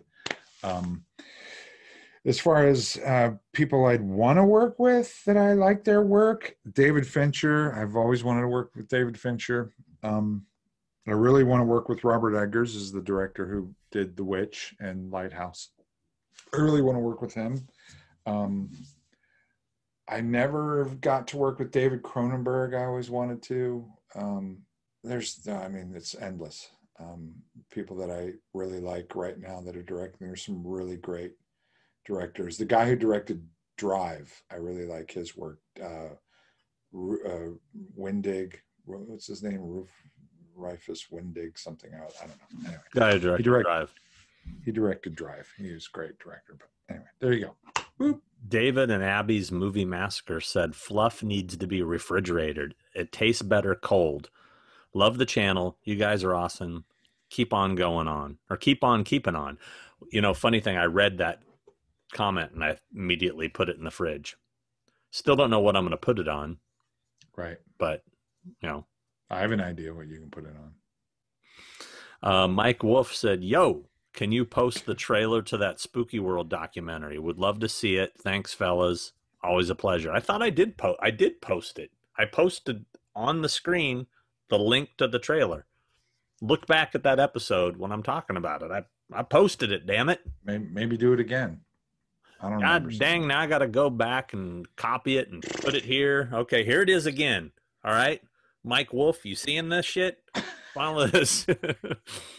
Pay attention, Mike. Yeah, thanks Wake for up. extra work, Mike Wolf. Bump in the Night Studio says caught this on no views, number one over here. So he was the first guy to view that. Use firsties. Firsties. Firsties. Uh, Nathaniel Verse said another excellent episode. Love your stories and all the work you both have done. Uh, Mark Todd said, "Don't let Thank that you. naysayer fool get you down because he doesn't like comments being read. The interaction is awesome. He just hates fun." Besides, there's some irony in making a comment about not liking comments. That's kind of an Obi Wan who's the fool sort of thing. okay. Fear the Juggalo said, Hey guys, thanks for answering and going in depth on my Movieland black box question. Oh, so it was he he who asked the black box question. Sorry I bored Chris with it. Boy, that the timing is good. Yeah. Another question. Do you guys remember Disneyland's Mickey's Halloween Haunt that had a live had live scare actors in the rides and attractions? I believe that was the only year they did it because they got so many complaints and it was too scary. Feel free to check out feel free to check out again, Chris. wow. He's Wow. really he's ripping you one. wow, he is. He's handing me my hat. Can you guys do an episode on top five favorite Twilight Zone episodes and No. least favorite you'd No, wish not to now. you'd wish to the cornfields? Would you Wish would, you to the cornfield. Would love to hear your opinions and see any movie props you guys may own. Thanks. Well, look right there's a few right there that Chris owns. Yeah, I'm, I have tons of them. I'm not showing them to you now. I'm checked out. Don't be a bitch. I'm having peanut M and M's. Yes, we all can hear that. All right, that's all I have left. I needed some Really? nourishment. Um, really? Is that it? I've never heard. No, there's still more. Oh. I meant that's all I had left of fucking M and M. Oh, oh, You got oh. wow. You we got some life out of Chris there for a second. Oh, we done Is that it? Great. Um, I've never heard that Mickey's Halloween haunt thing. That sounds Me neither. Cool. It does sound cool. I prefer that. How cool would it be to have like real pirates jumping out at you in Pirates of the Caribbean? That'd be awesome. Arg! You know. On the haunted mansion. That'd be awesome. I do like the uh, Nightmare Before Christmas stuff at the haunted mansion stuff. I know a lot of people bag on that, but I, I really enjoy it. I love it. Haunted Mansion Holiday. Yeah, it's great. I'm a big fan. I'm a big, and you know, it's cool. You know, it's they they only do it a few months a year. So, Mhm, mhm. um, Lee Bowers congratulating us on 10k. Thank you, Lee. Um, Steve the Binger, the Bingster's back, said he wants to know if we had any uh, big plans for Turkey Day. I have none. Not big plans. I mean, I'm going to cook. Girl and I are going to cook. We love to cook. I love cooking Thanksgiving dinner, especially my homemade mashed potatoes. Jacob Bassett said, Sean, what are your favorite things to get slash look at at Frank & Sons? Also, have you been to the new location in the City of Industry? I was pleasantly surprised when you pointed out that the phone booth scene in Halloween 78 was filmed there. Also, Chris, if you get a chance, you should go. Personally, I think it's great. Congratulations on 10K. And we should go. It, it's it's fun. It's cool. What is it? It's that place I told you about that's like a it's it's it's almost like a convention. It's all vendors in one big warehouse and it's only mm-hmm. open on Wednesdays and Saturdays. It's in the city of industry. And uh, it that's the place I told you I, I got the American Psycho doll. They- got really cool stuff. Um, Hmm. it's it it's definitely worth checking out. Is it going now with the COVID still? I think so. I mean, they're doing Hmm. social distancing thing. And I don't know what the current status is since we just got pushed into the purple tier. Yeah. But you know, we should. go- Uh, you know, I know the guy that runs it. I could hit him up and ask him. He might Hmm. even be willing to let us in early, like before the it opens to the public. And Oh, I'd be down for that. But I'm uh, getting a little scary. It's getting a little scary out there again. It's getting pretty, pretty, pretty nasty. I think I'm gonna lay low for a bit. he may not even do this anymore. This is too much. This is too. This is too much. I might be, might get COVID being on here for so long. And if we do go together, I'll take you to where the phone booth scene was shot, where where Cool. Loomis where Loomis finds the the truck. It's Sure. literally a block away. Wow, cool. Um, Danny Donata. Hey, what are you doing? Go! Hey, Uh, Forget about it. dope work on the ten thousand. It's only just begun. Stay savage and safe, fellas. begun. Stay savage. Wow. Lee Fusion Robinson said, "I was pissed when I typed the comment you read out. Haha. I don't know what it what that was, but I'm mm. sorry that you were pissed." Midwest Villain said, "Thanks for your effort in the Halloween video. It was great. You are welcome." Jessica J said, "Speaking of foreign films, have you guys ever seen a movie called The Wailing? It's a Korean mm. horror film. I watched it recently, really enjoyed it. Another great episode. You guys are awesome. I've seen The Wailing. I Yeah. I thought it was too long, Mm-hmm. and I thought it got a little too goofy at times. It got a little silly, um, Mhm. but it was it was good. Yeah, it's good. It's fine. Yeah. Are we gonna bring up? Uh, are we gonna bring up the Kiss um, makeup uh, idea submissions? Go ahead. I you know I just we've had three entries. I know. It's it's getting it's it's it's kind of I mean, we like- can cut this out. I was just curious if it, you know. I mean, I, I'm almost giving up on it. I mean, Yeah. we, we've pretty much pleaded, "Come on," Yeah, and yeah. we're getting nothing. Yeah. Yeah. Well, we can't just let it. We got to address it at some point, whether we're going to do something with it or not. Because we put it out there and people submitted, and they're going to sit there and go, well, "What the fuck?" You know. We could say we just didn't get enough submissions Yeah, to make it a thing. It, that's all it has to be. yeah. Well, you figure out how you want to say that. I say it just like that. there it is, and now you've heard it. Um, Logan Dumont said, Hey guys, would you ever consider doing a live commentary? You pick a movie at a specific time, we all push play, so we're pretty much watching it together. I'd love to hear your thoughts and any fun facts you may know about the films we watch. Perhaps The Thing would be a good one to start with since winter's approaching. Great, great show. Thanks for the content. Well, it's not going to be The Things. We literally watched it last night. yeah. And I just saw another screening of it, and I'm kind of burnt out on The Thing. yeah. But we'll figure we could do something like that. That'd be fun What's that? to do a live commentary. Mm. To basically we pop on a movie and film ourselves like this, watching it and just Mhm. reacting to it. So everybody's Mm. watching at the same time. We have to tell them to Mm. start now. You know, Mm. Are people into that? People like that shit? Yeah. Really? Yeah. That sounds weird. Can I make fun of it the whole time? yeah. Say whatever you want. All right. Now All we're talking. All right. Devil times five. Dude, did you watch the live table read of Dazed and Confused? Fuck no. Why did you say it like that? Because I tried to watch the table read for Fast Times Ridgemont High, and I I got five minutes into it and I went, "This is wrong." Well, And then the Dazed and Confused was it the actors from Dazed and Confused, or did they Yeah. get all new actors? Well, it was almost everybody from Dazed. They, there was a couple that couldn't make it and they had to replace. Um, but for the most part, it was like ninety percent. So, Hmm. But it was uh, it was weird. There were some people that were totally into it and doing a Mhm. great job. Mhm. Uh, Dude, the guy Rory Cochran who played Slater, I don't know Mhm. what's wrong with him, what's going on with him, really, but it was embarrassing. It was like really, I mean, like the other cast were like, "Come on, Rory, come on, hey, Rory," you know, like Mhm. page eighty-five, and he's like, uh, uh. I mean, like you know, famous lines like, be like, "Hey, man, are you cool?" Uh, You know, I mean, he was like, he was, he, I mean, it was like really sad. wow. Yeah. Now I now I kind of want to watch it. You need to watch just a little bit. The guys who were great, the guy who uh, Mike and Tony, those two characters, they were they were like into it. Like the guy who Yeah. plays uh, Mike, um, I forgot his name. Um, he was in the first season of Fargo. Uh. Hmm.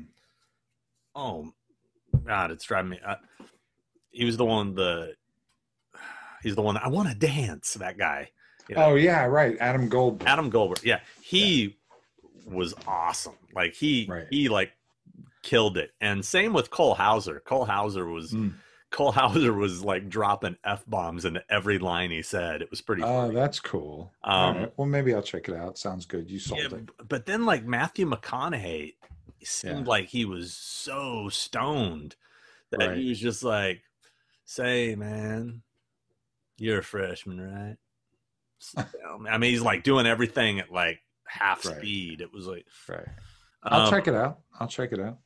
It's all for you, demon. Oh yeah. Uh, I let you do it this time. Uh, great job on achieving 10k subs on your Christmas movie chat, holiday movies.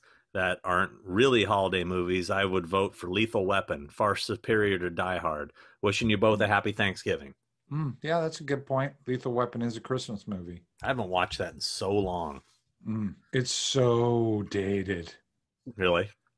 Oh my god! Especially like the hardest part about watching that now. I still like Lethal Weapon. I did when it came out, but the hardest part you watch it now is the heavy-handedness now that you notice about the I'm getting too old for this shit. Yeah. That's really heavy-handed, and also how crazy bonkers Riggs is. Yeah. He's just crazy and he's suicidal and he's crazy and it's crazy how crazy it is. Crazy like how much going, time he spends on his hair. Yeah, you're just like, dude, take it easy. Like there's nothing really in the movie that comes across as him being this suicidal crazy guy other than people saying it over and over again. That's the only indication that gives you that he's insane. you know. But anyway, Yeah. good one. My lethal weapon's my mind. My That's lethal weapon. right. My lethal weapon. Anyway, um, Midwest villain spent Halloween in Jersey at Camp Crystal Lake, and I was shocked at at home. Wait, I was shot at home. I think he said meant to say I was shocked at how many kids still came out trick or treat. It was great. Cops closed down all the roads in downtown. Definitely nice to see some normal returning to the world. Well, that just changed, bro. Because shit just shit just got worse. Yep. Kevin Wrightson said, nice start to a Monday morning. And that. Thank you, Kevin. Thank you very much. We got some Maleka High, Maleka Heine Ho said, I only watched the movie once and then immediately got rid of the Blu ray. I thought that was Chris, whose head was carved into a jack o' lantern in 2018, and I just confirmed that. What are we referring to? I don't know. I, I don't know if he's saying Halloween, like he bought the Blu-ray and then got rid of it. I don't know. I his stuff just progressively gets a Yeah. little, a little. And if you guys want to refer to what we're talking about, you feel free to go look at the comments and you can read it yourself. But some of the, I mean, hey, I appreciate my friend that you're like the show and you comment, but Yes. this- you know, pump the brakes a little, brother. Yeah. Pump the brakes. It's all Yeah. good. You know, this is just fun times. Let's let's let's have fun. El Vetter said, "Hey there, Sean and Christopher. Bert Vetter here from the Netherlands again. I just had to say." Serious and calm sounding Schwarzenegger impression was spot on, Christopher. Also, Thank Sean, sir. his Trump impression cracked me up. So hilarious, very accurate, the most accurate Trump impression ever. I don't know about that, but thank you. It's pretty good. You have a pretty damn good Trump impression. Thank you. I enjoy it. Uh, question: Which movie, as a kid, scared and scarred you? Mine was Return of the Living Dead. I was about eight years old when Tarman screamed brains. I've said this before. The one that absolutely terrified me was Trilogy of Terror. That one, Mm, I've never been so scared in my life. mm. You? Um, Alien scared me. Yeah, that one got me too. The original Alien got me. Um, I've never been scarred by anything. I can't say. I mean, there was a Hammer movie that I really enjoyed. Uh, uh, Blood of Dracula, I believe it's called. That was good, but uh, I I haven't been scarred by anything. Nothing that I, to this day, go, oh my god. But Alien and, and when the chest when the, the chest burster, that freaked me out. And Night of Living Dead, the original Night of Living Dead, freaked me Mhm. out when I saw it. I was a kid. Uh, Bobby Meek said, "Seeing that old video, Christopher back in the day has answered a lot of questions." Oh, really? Like what questions? He said, "Yes, He-Man could pull off a double denim jacket short combo. Powerful, Damn image. right.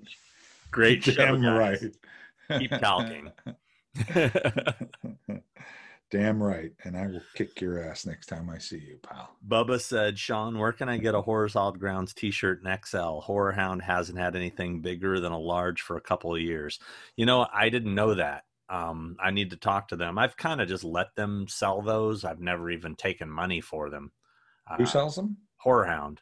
Oh, okay. They produce them and sell them through their website, and they sell them Hmm. at their booth at conventions. I've never profited from it. I was just like, if people Hmm. want, I just want people to be able to have them. I just didn't care. Mm, Um, maybe I should start caring and, and Maybe. yeah, maybe I'll make those too. You know, we'll see. Barlow's Boutique just said, "Ha ha ha ha ha ha!" ha Chris's shorts. Um, Gabriel, Oh, it's, it's. I really appreciate our viewers taking me back to fucking sixth grade. Thank you Yeah. very much, everybody. yeah, Really appreciate it. I can't wait to see. Why, you know what? Why don't you send in some pictures of your fucking high fashion right now, and we'll fucking pop them up on the screen and take a look at you, see who's laughing. Hey, I was the first kid in junior high to have parachute pants, and they were bright red, and I got shit for that. And I thought I was so cool. Um, Gabriel R. Johnson, you were. congrats, Sean and Chris. You guys have made 2020 better because of all the shit that's going down, and coming to watch the thing with two heads is really a relieved specialty getting away from politics. Cheers from San San Antonio, Texas. Ah, well, top of the morning to you. Candace Janice, loving this episode. Christopher and Sean, what is your guys' biggest get off my lawn moment? Also, my eight year old daughter wants to draw a new Kiss character. Can she send one in? I think she did send one in. She did send one in. Yeah, Yes. which we we're starting to lose faith in this contest, people. I mean, we're, we've gotten like three Yeah. entries. It's like if we don't get enough, we can't do it. Yeah, we can't. Uh, uh, uh, we got that entry. It's very cute, and we should pop it up right here. Boop. Or not. But anyway, um, and uh, we got a couple other entries, which were all uh, very noble. But yeah, we didn't, we didn't, we didn't get the response we thought of that. We appreciate the ones we got, but if we, yeah, if we don't get, if we, if we we don't get many more, there's really, it's, it's not, it's not really a, a competition or contest or something. So, no offense to the people that sent some in. You got to uh, get off yeah. my lawn for today. I do. What is the deal with you people and your really loud motorcycles and your really loud cars with no mufflers or whatever the fuck you're doing to it that you have to deafen the entire population and stand out. What is it? Is that you have to stand out? Is it that you people have to you're going look at me. Are you measuring the size of your penis by how loud your shit is? Are you what is it? What is it that that someone explain it to me because i got news for you. Nobody likes it. Nobody. Nobody. Yeah. not even the people that like loud motorcycles want to hear your loud motorcycle it's annoying as fuck. And your car and your little leaf blowers that you ride around on. Knock it off. No one likes it but you. No one thinks it's cool but you. Nobody. When those cars drive by and they're with their stupid mufflers, that sounds so awesome. Said nobody. said nobody. Yeah. your motorcycle really loud scaring the christ out of children and people everywhere and stuff what are you riding your dick and you're just going look at my dick like what is it i don't understand it i don't get that machismo thing Well, Anyway, it's the same thing. I have a similar situation. A neighbor two doors down has one of those. What are those stupid little box cars? They look like a fucking box on wheels. You know what I'm talking about? It's it, like it a like a kia like a soul Yeah, like a yeah. kia soul or They whatever just that is yeah, and i know what you're talking every time he comes in, boom, boom, his bass. Like I mean, literally the Oh, windows that. are rattling. There's that too. And it's Yeah. like dude that does not sound good. It doesn't No. sound good in the car. It, it doesn't No. sound good. You're just trying to like let everybody know you're coming. And why? It's the same thing with the mufflers. Why? What is the purpose? Eh, all you're doing is annoying the shit out of everybody. Yeah. Everybody hates you. Everybody Everybody everybody, everybody in my you. neighborhood hates you hates sir. you. Quit doing this but no that's a good point. The whole thing with the giant bass the the the the the subwoofer Yeah. things in people's cars that turn up so loud that it it's deafening everywhere. Again I, I here's what i want to know. Take away the fact that it annoys me. Take away the fact that it annoys everybody around you and that it literally is noise pollution. But what is it? It's do you think it's cool is it like literally someone going this is the shit like this is cool I've- and everyone is noticing me and it's cool because Nobody thinks that. I've never been inside one of those cars when it's doing it, but it can't sound good. It can't. It can't. it can't. There's no way.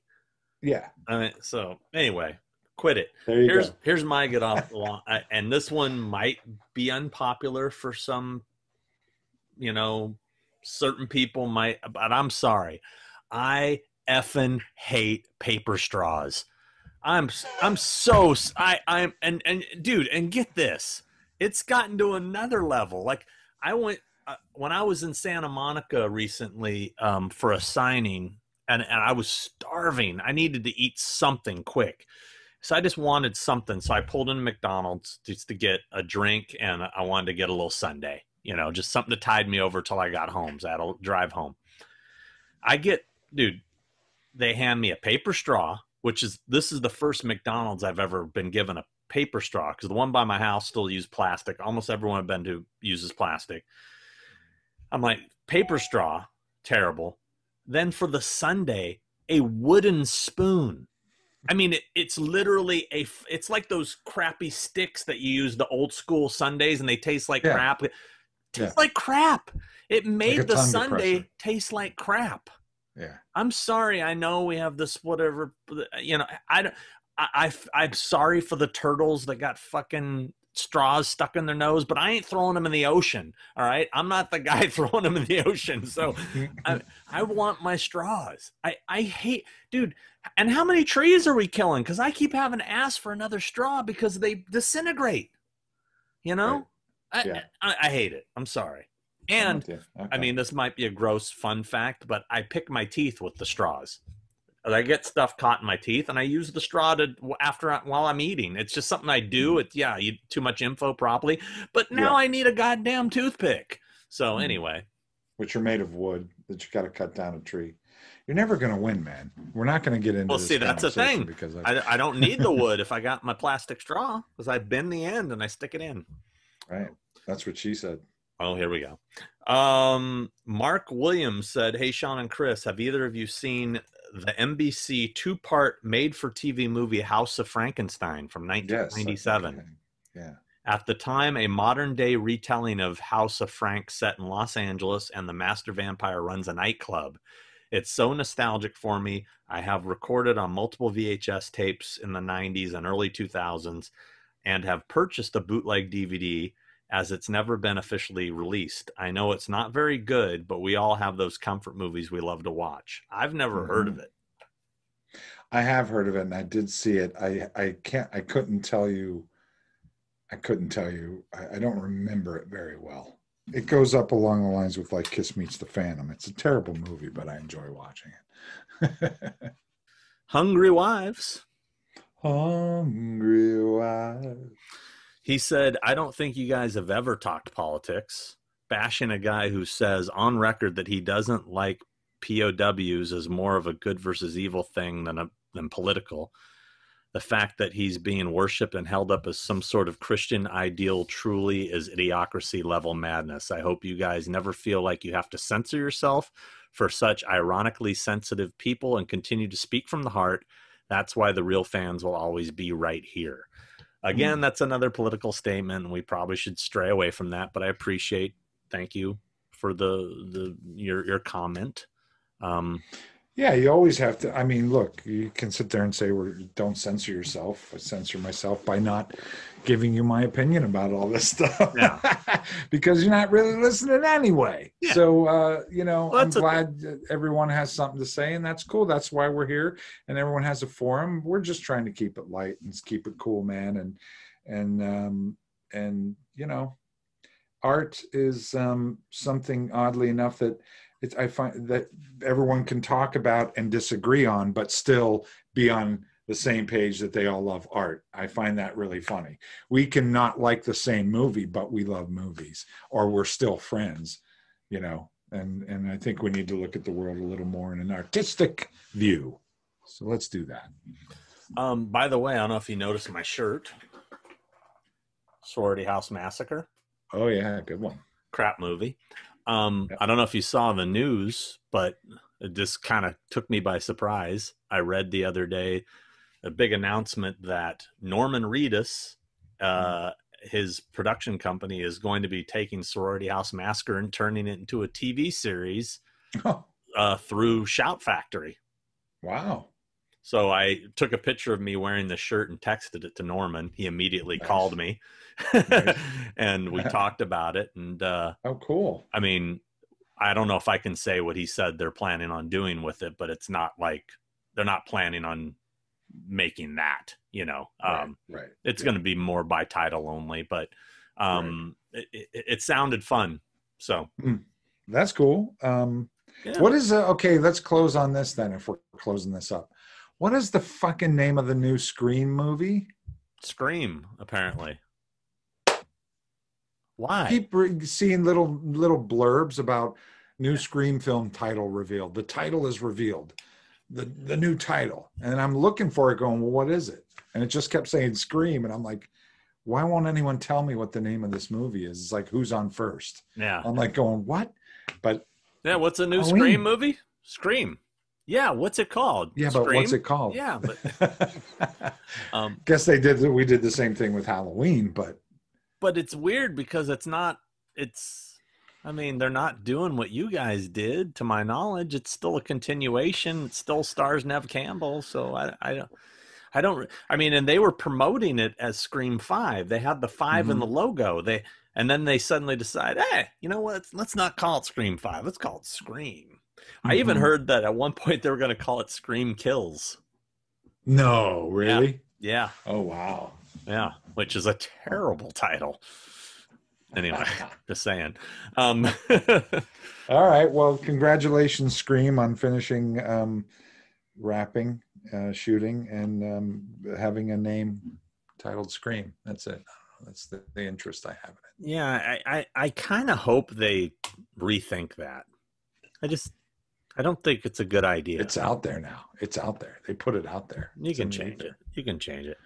Um, so anyway, thanks guys for hanging with us, and I hope you enjoy this interview with Mr. Fred Dekker, which is gonna start in. What? No, not three one, two. uh, let me try that again. It's gonna start in. Hello, sir. you see us? Hey, Hey. Have you guys met? that's um, the Amulet Chamber What's that? from the Monster Squad. It's this obscure movie from the '80s, and the uh, Never heard of it. Oh, yeah, wow. Never heard of the that. plot revolves around Yeah. this amulet, and that's the, the, the it's hidden in a chamber in a scary house. Very cool. Very cool. Hello, friend. How are you? Nice to meet you, sir. What's your name, sir? Christopher. Hi, Christopher.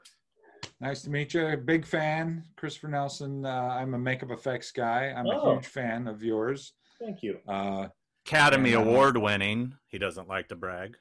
I don't. Wow. I don't. I don't like to do that, but uh, Sean does it for me. Yeah. Sean does it for me, which is great. Well, I didn't know Uh, I would be in such esteemed uh, company. Nice to meet you. And I'm here. yeah. And also very esteemed. you know, I love your films, and uh, Thank you. uh, and uh, I, I just love. I think the thing that I love the most about them is the amount of heart that is put into your films. I think you. there's not enough of that these days. There hasn't been enough of that in quite some time. Um, I think, you know, when you're dealing with horror and, and the genre or any genre of, of cinema, I found that th- there's so much maliciousness now and, and, and not enough uh, resolution, if that makes any sense, in a lot of films these days. And, and it's, it's severely lacking. And, and that's, but again, going back to something that I love about your writing and your films, there's so much heart and so much resolution and so much character. And, and um, so I'm a, again, I'm a huge fan. So I- I'm really touched by that. I pr- appreciate it very much. Thank you. Yeah you're welcome. So what have you been up to? Well, That's we we like to like to especially in these weird times like to find out what people have been doing with themselves during the this crazy pandemic. Well, f- uh, it actually turned out to be fairly fortuitous for me because, uh, yeah, everything sort of shuts down and we're we're quarantined at home, and I think for a lot of people that can drive them stir crazy because they're so their life is all wrapped up in going out and being among people. And, and I love my friends and I love going out and all that, but but there's something therapeutic about just for me it's been i, I haven't gone batty uh, more than i already am. And i've started to sort of think well what do i want to do and what's next? And um, and so i wrote a script over this uh, over this pandemic and um, uh, it's it's a little bit what Christopher said. I, I mean, I'm funneling personal stuff into it. Um, it's actually the first time where I've sort of led with my uh, if not with my heart, with my sensibilities and my own experience. And I'm hoping that it's um, hoping that it's good. So that uh, and it came pretty quickly too, which was interesting. Is it a genre thing or? It is, yes. Oh, nice. Those are usually a lot of times the best, the the best things, the things that come quickly. I, I found. Yeah, I mean, I agree. Things, yeah. I agree because I, I, have a really bad habit of, of sort of over tinkering and overthinking things. And um, you get to the end of the, uh, you get to the finish line and you sort of look back at it and it's just, it's too, it's too sculpted, it's too mannered. And, mm-hmm. um, and the truth is that, I mean, um, put yourself in the audience's seat. You know, they want to be thrilled and dazzled and surprised and those are very immediate emotions. So sometimes as a writer, your best uh, approach is to look at it the same way and like what's what's kind of the first thing com- that comes to mind and what hits me deep and to not uh, not inhibit yourself not not put any filters on and not all of that will end up on the screen but i think it's a great way to um, to, to start is just throw everything onto the canvas and see what you have. Mm-hmm. Yeah, I've, i think that uh, it, it, it's funny. People often ask about just in my line of work and stuff, and especially Halloween because that comes up a lot in on our show, the, the Halloween franchise and stuff. Yeah, he he and did. just so you know, he he did all the makeup effects for the latest Halloween films, including the mask and as you oh, can see behind okay. him. Yeah. Great. But but people are always asking, you know, did you feel pressure? Did you feel how did you approach it? Da, da, da, you know, such an iconic legacy, blah blah blah, all that mm-hmm. kind of horseshit. But uh and I always and and and it's always when I'm having meetings about a project or possible project or something, especially that one is I always approach it like a fan. I always approach it as if I'm a fan going to see the movie and what do I want to see?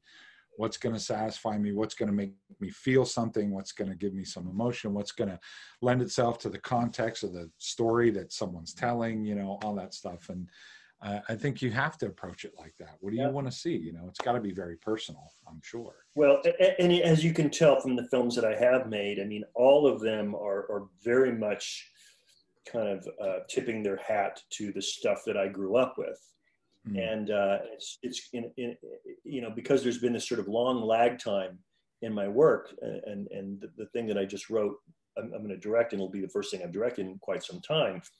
You know, I've grown up during that period. I mean, I started, I, I got lucky pretty young. You know, I made Night of the Creeps when I was, you know, 26, 27 years old. So, uh, so in the interim, I could look at my career and say, oh, you know, I'm really sad that all those years are gone. Think of all the movies I could have made. But what I've really learned is that is that time is your friend if you um, are serious about what you do, if you're thoughtful about what you do, and if you want to get better. There's a lot of people that think they're, uh, you know, they're the bee's knees from from Jump Street, and I'm I'm always in awe of my heroes. I look at the films that I love and the directors that have influenced me, and I go, God, if only I could get there. And that that ruminating, I think, really really helps. And so now I'm finally in a place where, okay, what's what's a movie that I could make that nobody else but me would make?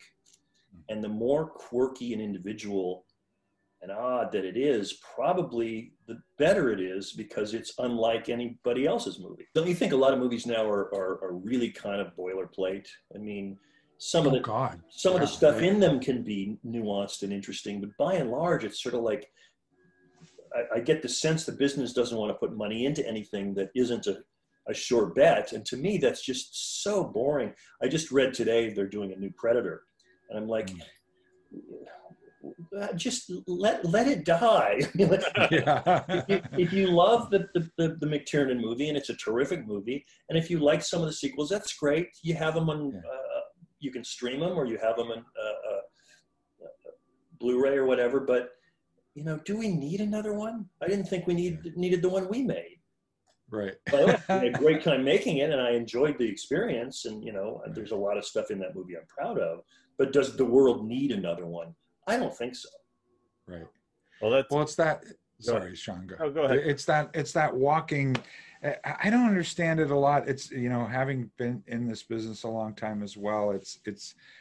I'm always fascinated by the line of art and commerce. You know, making something great and cool, but there's the money aspect of it, and of course, everyone wants to make money, and it's all about franchises and established properties, and you know, it's that's what it has been for a long time.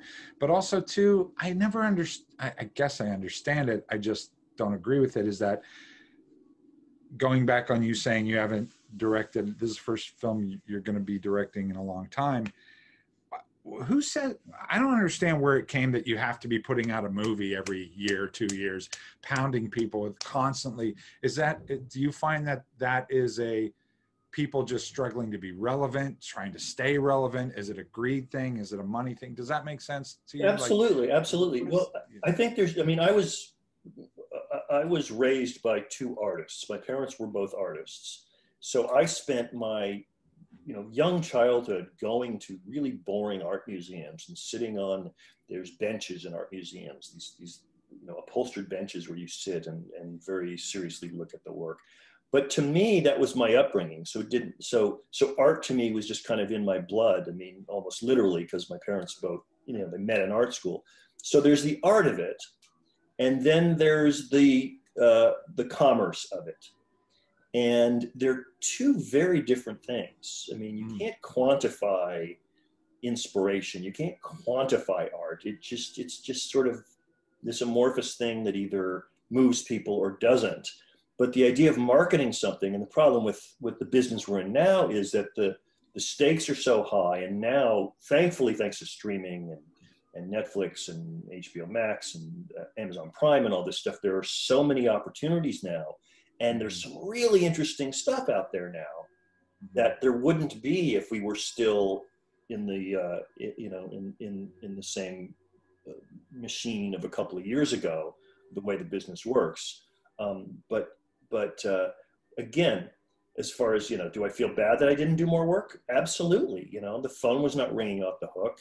The things that I was developing didn't quite work out. Um, I would have liked to have made films, but there's this. The, the problem with the commerce is there's this kind of bullshit Hollywood um, pecking order. This sort of you know who's relevant now, and I think you're only as relevant as your work is good. I mean, Mhm. you know, I'm a huge fan of Paul Thomas Anderson, and he doesn't make a movie every year. It's you know, we, we wait a couple of years, and and everyone is worth the wait. Quentin, the same thing. Everyone is worth the wait, whether you like them or not. These are serious, great filmmakers, Mhm. and you know, I, I, I guess if I had to fall into the category of somebody who just churned out a bunch of pictures, and some of them were good and some of them were bad, probably I'd have a happier life because I'd be working all the time. But I think again, ruminating and creating something that's special is is is important to me as a, as a fan too. Mhm. And you Makes mentioned your heroes. Who, who are some of your heroes as far as filmmakers? Well, actually, I'll show you one. Can you hold on a sec? Sure. Yeah I don't know if you can see the the signature, but he Yeah. signed. Uh, oh yeah, Mr. Spielberg signed this for me in about 1978, I think. damn.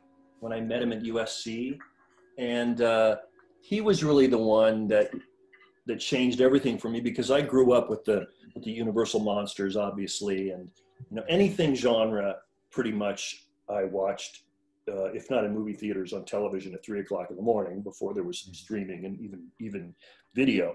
I'd, I'd look in the TV guide, and you know, three o'clock in the morning would be Frankenstein meets the Wolfman. So I loved movies, and not just genre, but I mean, you know, a lot of the classics. And my dad was a big movie buff too, and he turned me on to Michael Powell and Pressburger and and you know Casablanca and The Wizard of Oz and It's a Wonderful Life and all the kind of classics that, that we all revere.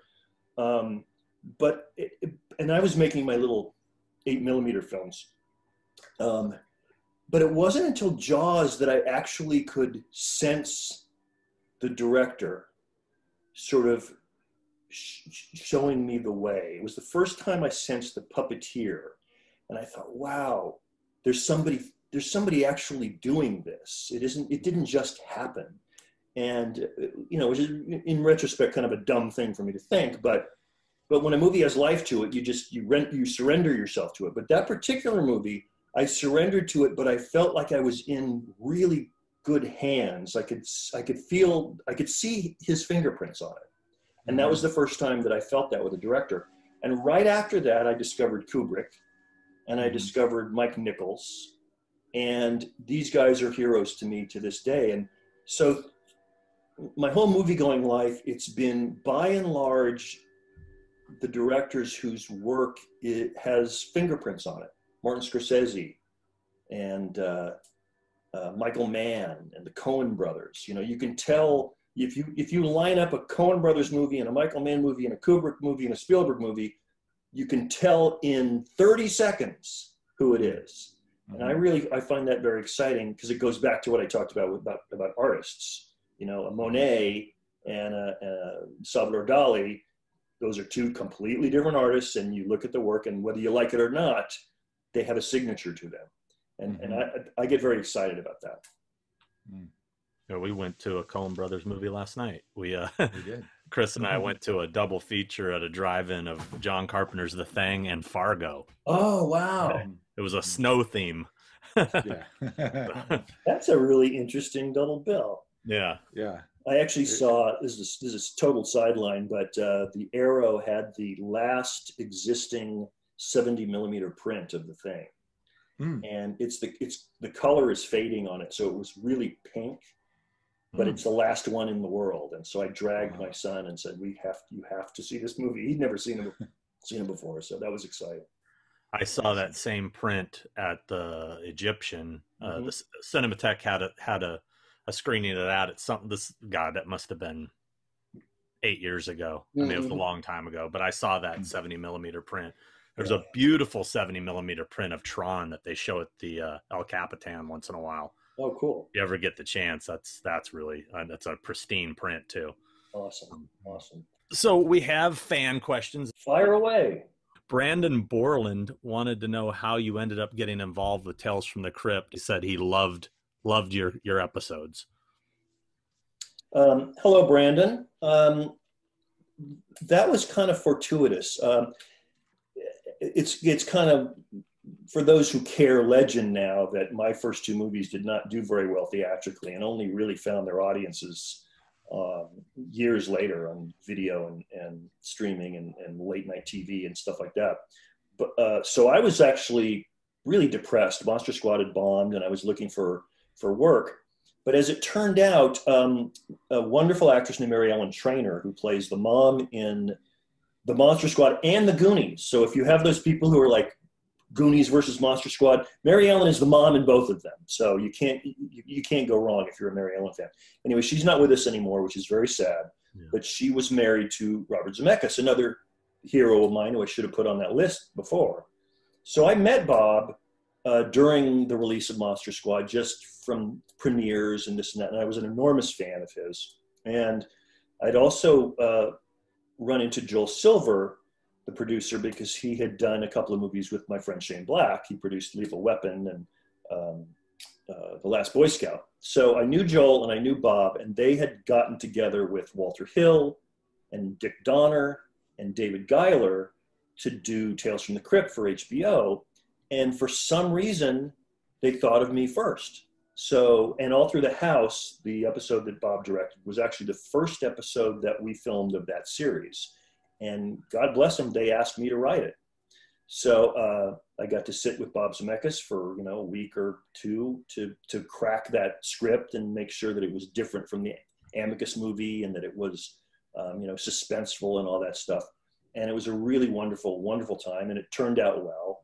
And so I was kind of you know, there from the get go, and they would come to me with mostly directors. Kevin Yagher wanted me to write his. Joel directed one that he wanted me to write. So it was really people coming to me and going, "Will you write it?"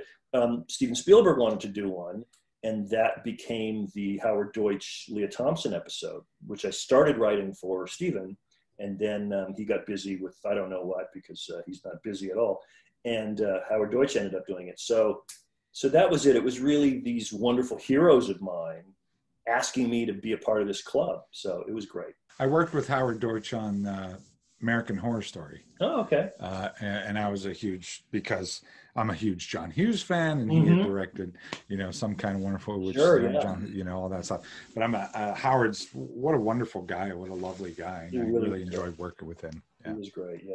Yeah, I'm I'm a big fan of his work, and I didn't know him. I I'd never seen what he looked like, and I was in uh, Tokyo with some of the Walking Dead cast uh, two years ago, and uh, they were doing a little. It was this little meet and greet kind of convention over there, and it was half Walking Dead, half Back to the Future, Wow. and Lea Thompson was there, Mhm. and her husband.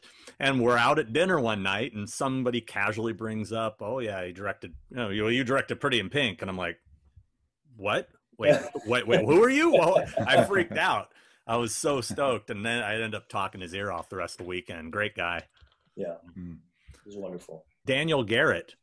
Uh, since you mentioned the failure of Monster Squad, he he wanted to know why do you think Monster Squad was a failure to the critics when it was released, and why do you think the word of mouth made it the gem in, that it is in pop culture today? Boy, that's an interesting. I mean, the the the, the wise ass answer is it was ahead of its time. Mhm. But the reason that that doesn't hold up to any scrutiny is that it basically is a movie from 1943. I mean, it's the Little Rascals meets the Universal Monsters. So it's actually based on and has the, the, the tone and the and the the kind of DNA of movies that were that were way before before then. So I think in, in a weird sort of way, it was caught in that in that nexus between being ahead of its time and behind its time. And the other thing, and I've mentioned this a couple times because I find it interesting personally, it was rated PG-13 because there's some some stuff in that that's a little, you know, a little uh, too much for for little kids. And what happened was, adult uh, parents didn't want to bring their kids to the movie because they thought it would be too scary. So little kids couldn't see it, and older kids thought it was a kids movie. So everybody stayed away in droves. And what's interesting and for me, ironic, is that now PG 13 is the sweet spot.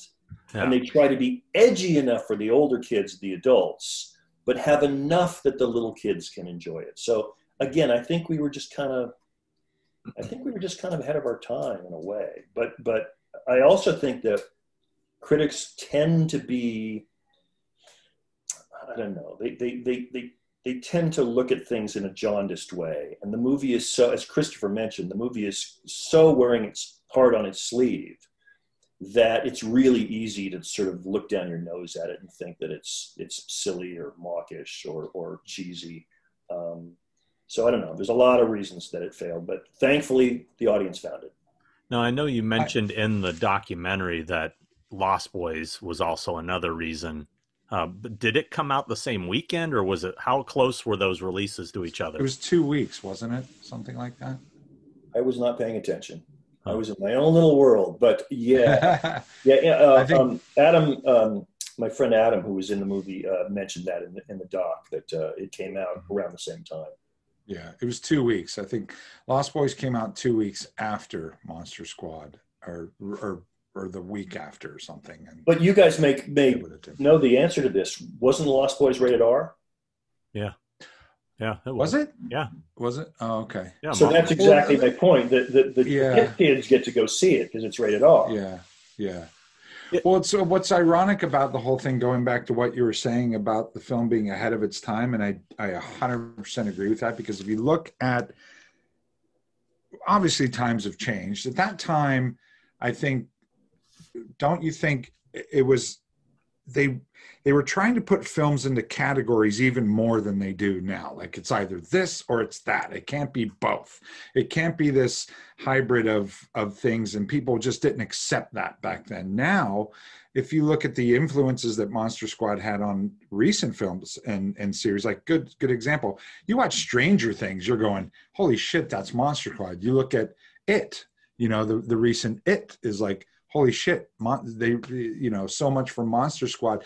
And these are films and series and it's happening quite a bit now where there there's that crossover between young and older kids. And and i think it's a little more acceptable now. It's a little more uh, uh, does that make sense? You know yeah I, I, think the other thing that's happening there uh, christopher is that is that the filmmakers who are working now grew up on some of these movies. So for them, it isn't strange to do this mixing and blending of, of, of genres. Mm-hmm. Um, you know, we were talking about John Hughes before. I mean, John Hughes was a huge impact on Night of the Creeps. You just and and John Landis, Animal House. I mean, without those two filmmakers, I don't know that I would ever have written that movie the way it was. The, mm-hmm. the romance and the college humor and all that kind of stuff. Mm-hmm. So I think now that filmmakers uh, who are working today have seen those kinds of films that blend mm-hmm. genres. Um, it's easier for them to to pitch them and saying, you know, this is what this is. Mm-hmm. I also think that at the time of Monster Squad, it was a much it was a much more innocent time to where you know ki- i don't think parents are protecting their kids from media like they were in the 80s you know i mean the, right they're seeing you, you, could turn on the television and see something far worse than Monster Squad oh as far God. as violence or language or sex. Yeah. You know, yeah. so it's a different yeah. world. Well, I, I, I, I, I'm not going to take away from the questions because I'm sure someone's going to bring up a Night of the Creeps question. But there's Night of the I, Creeps questions. Night of the Creeps is like, I, I, of anything you've done, I got to say, Night of the Creeps is is my is my thing. It's it's my jam. That that movie particularly the 50s part of it. I wanted to see the whole movie take part take place in the 50s. I want to see that movie. Like the 50s sections of, of, of that movie, especially to me, are so gold. And I'm and and and I find that that your sense of humor and style of filmmaking and the heart lend itself to a 50s vibe for whatever reason. I don't know why. I don't know if you have an answer for that, but I, I've, I, I don't think the 50s time period has been utilized well enough in modern horror making. Hmm, interesting. makes sense. You know, I just want to see that. But anyway, sorry. Go ahead, John.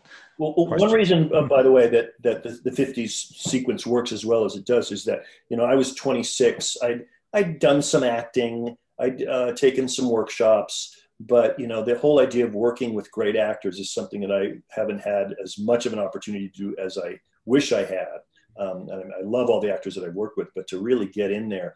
And the, the beauty of doing a, a pastiche of, of 1950s science fiction movie is that if the acting isn't up to snuff, that's okay, because that's what those movies are like.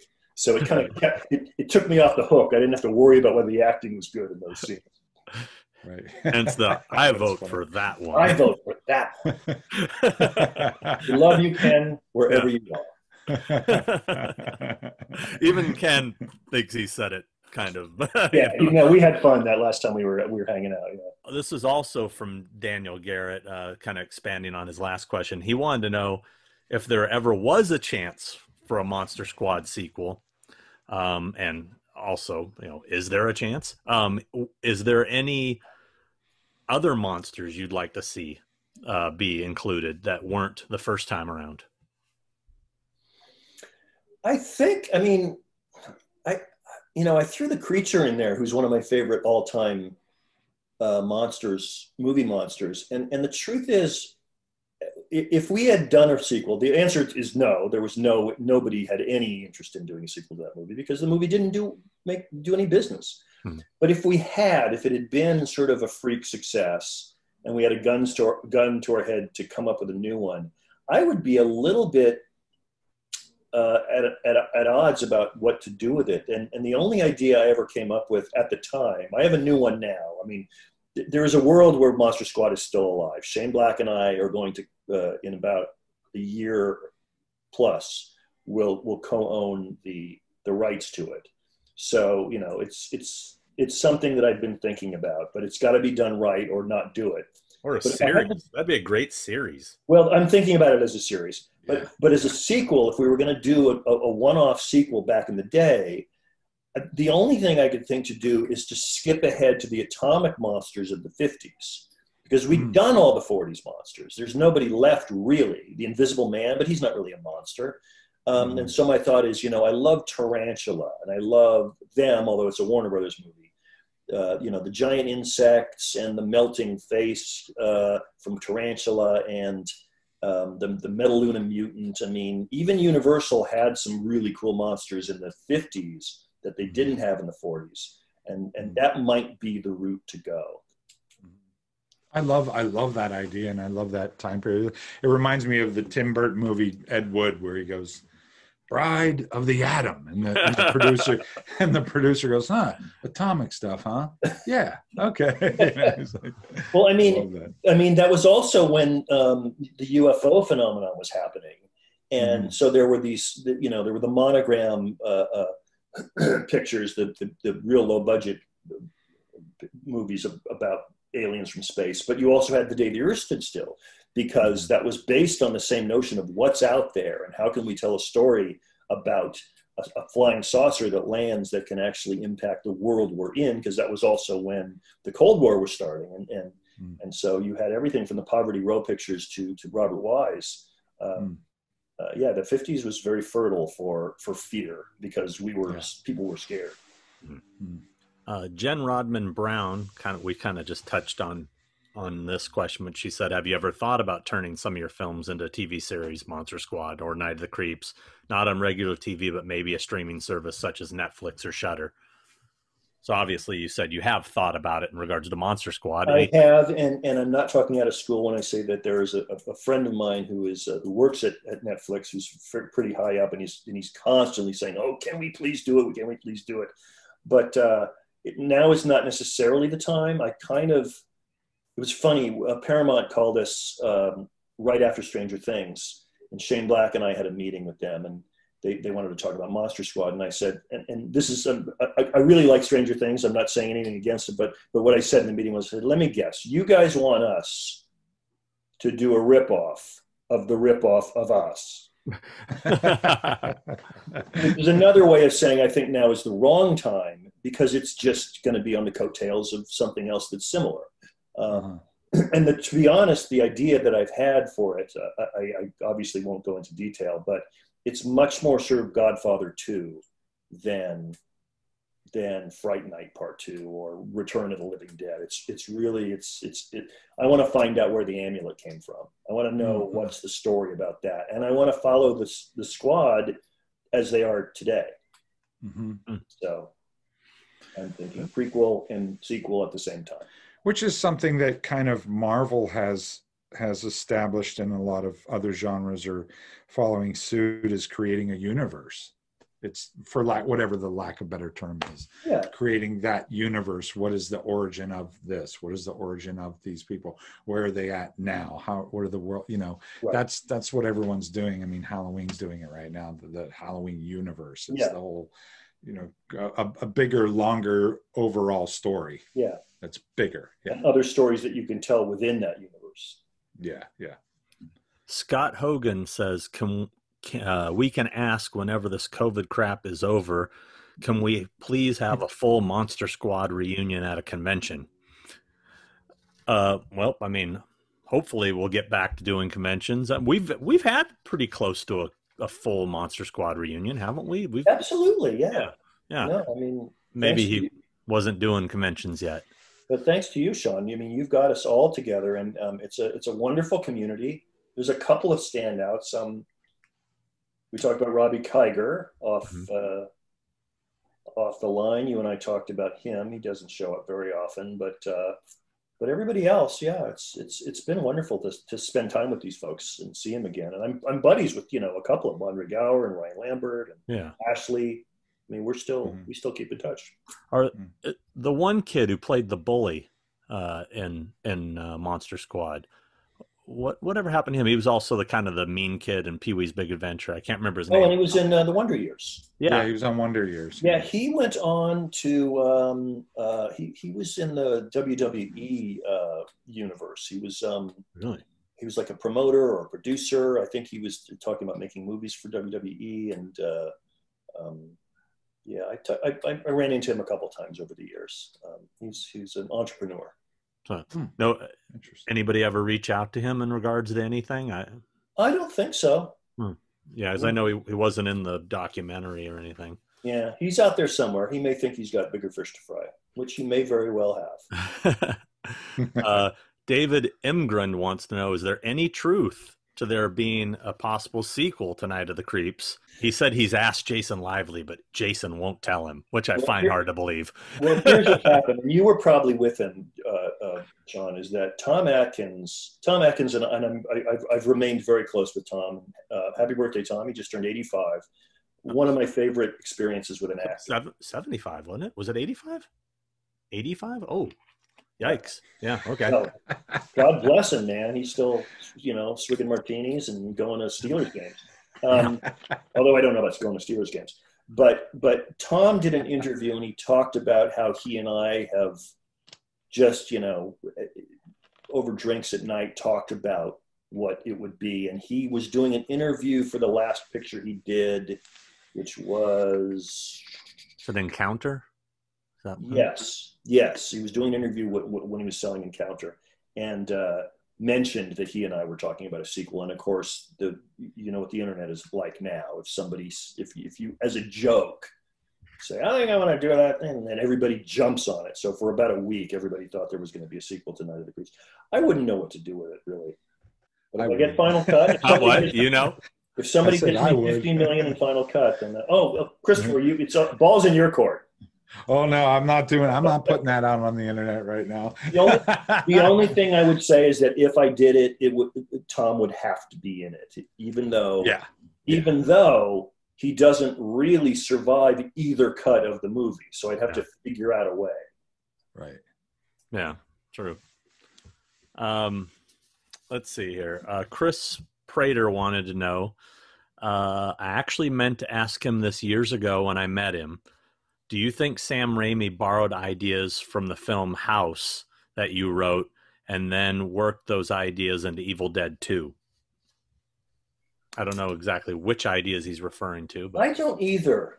Uh, Yeah, I don't either. I don't know. I mean, uh, I'm a little biased here because um, because Sam and I had offices next to each other for a, a while. Back when I did actually the first Tales from the Crypt, Shane Black and I were writing something for uh, John Carpenter and Walter Hill that John was going to direct and Walter was producing. So we had a we had a, a bungalow at Universal, and next to us was Sam and Rob Tapert, and they were doing uh, Darkman. So I know Sam. I haven't seen him in years, but I, I, I love him to death, and he's a wonderful guy. And I saw I was at the premiere, I think, of Evil Dead 2. And House is a movie that, I mean, I have a story credit on it. It's not something that I was that involved with. So, um, and and to be honest, I don't know the movie all that well. So uh, I don't really, I can't really speak to that. didn't is maybe I'm mixing this up the other way around because I know you had told me Steve Miner directed some second union unit on Night of the Creeps, correct? He, he was the second unit director. Yeah. Didn't you? Did you direct some second unit on House, or is that? No. Um. Okay, I'm mixing the two up then. Okay. Yeah. Do you recall what it was that he he shot on Night of the Creeps? Yes, you know that the montage with the Barry De Vorzon music, with uh, all the people getting ready for the for the formal, the girls getting ready for the formal, and the frat boys throwing beer at each other, uh, and then it intercuts the creeps slithering around. Um, all that was Steve. And how how did you meet Steve? How, how did you guys become friends? Um, this is actually an interesting story. This is the beginning of my career. The first job I got, I, I wrote a screenplay. It was a, a science fiction script um, um, called The Forever Factor. It was a time travel movie, and uh, I called it, and I needed an agent. I called up my buddy Ed Solomon, who you know is the writer of uh, the Bill and Ted movies and directed Levity and uh, the Now You See Me movies. Big screenwriter, director, and he um, had met an agent who he thought I would like. I met the agent, and um, he's he's handled me till he's represented me till this day. I spoke with him on the phone this morning, and uh, the first job I got was Steve Miner wanted to do Godzilla, and this was before this last round of Godzilla movies. This was before the Roland Emmerich movie. There Mhm. was no American Godzilla movie. There were only the Toho films. And Steve went to Toho and said, I want to do an American Godzilla movie. And he could have hired Carl Gottlieb or Richard Matheson or whoever, and he hired me. And that was my first job was a, a screenplay for a movie that was going to be called Godzilla King of the Monsters in 3D. Mm. And uh, so Steve was kind of kind of my mentor. He, he ushered me into the Writers Guild, and he supported my directing um, my directing career, and he was the best. But did you get credit for that Godzilla 85? Did you get some writing Yeah. credit on that? No, that was actually a Japanese film that they repurposed, I believe. Oh, okay. Mm. But it was around the same time. Okay. Alrighty. Uh, Sean Moriarty wants to know Do you keep in touch with Robbie Kiger and Michael Faustino? They seem to be missing from a lot of the Monster Squad reunions and documentaries and whatnot. Yeah, I haven't seen Robbie since uh, we finished the movie, and uh, I am Facebook friends with Michael, who uh, is a um, sound um, technician and engineer, and uh, he works on a lot of t- uh, big TV shows. I am in touch with Robbie because he's involved in that big private signing. There's a big Monster Squad private signing that's going to be happening like in the next month. Um, I think it's uh, what's the name of the C? Is it CPA? I can't remember the name of the company. Oh yeah, I know what you're talking about. Um, shoot. Oh well, I'll try to drop in the the link on here so if people want to order stuff, they can. Um, but anyway, yeah, he's uh, he's an interesting cat. I, I I brought him to one convention, and uh, uh, actually, he ran amok. I mean, he was a prankster even in the day. You know, there's uh, there's actors who are very, you know, they, they're on their mark and they're and they're completely in the moment and they're really trying to sell it. And he was he was doing a little, uh, you know, having having a little fun and stuff. And I think in a weird way, it actually helped because these were real kids playing kids, and so I did. I could have been much. I could have been much more of a of a of a you know whipmaster on him, but I but I decided, you know, as long as you're as long as you're in focus and you're you know in character, I'm, it's okay if you mess around. We can cut around it. Frankie Pozo says, "Any cool stories working with the crazy greats Frank Miller, Phil Tippett, or Rob Bottin on RoboCop 3? I've worked with some of the. I mean, when I really look at it, from you know, when you talk about Rob Bottin and Phil Tippett and Stan Winston and I mean, I've worked with some of the greats of all time. Um, but I have to say, and this is nothing against all the great talents that I've worked with, Rob is the, I would say, Rob is maybe the only genius I ever worked with. And by that, I mean his, and you, I don't know how much you know about Rob Christopher or, or where he is, but his, I know I know a lot about Rob, and anybody uh, that does what I do has their people that they look up to, and they're, you know, it's either this or that or these guys or whatever. I would say Rob is is has always been my guy. Like I love Rob Bottin's work. Well, and I think it goes back to what I was talking about about directors and what I what I value as a as a as a film goer, as a fan. And you know, I don't think there's a better makeup artist who ever lived than Rick Baker.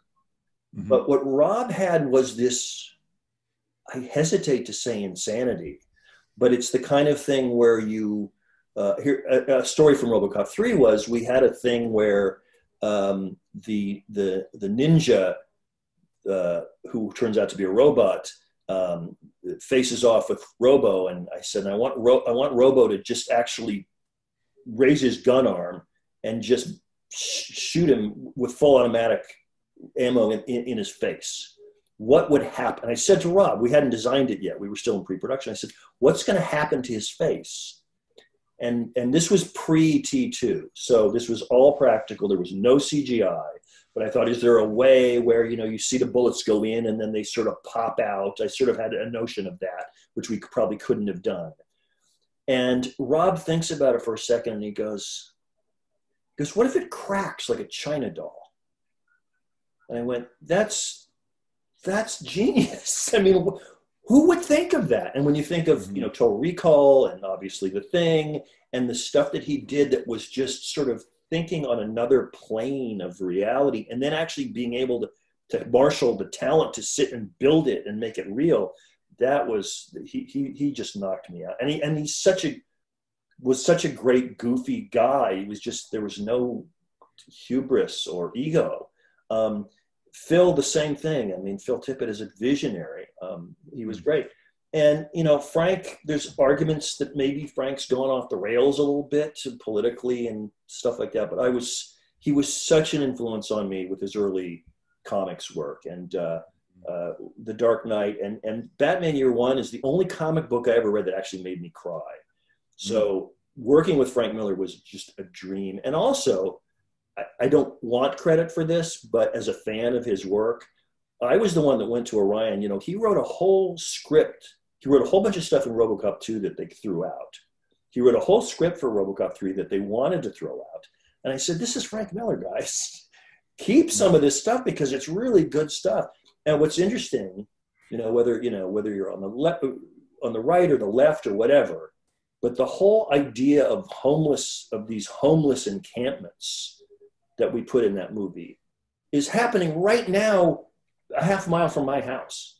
Mm-hmm. now obviously they're not uh, they're not forming their own kind of you know army to battle big business but there's a lot of stuff in that movie that turns out to have been kind of you know forward forward thinking and, and i'm going to give all that to frank.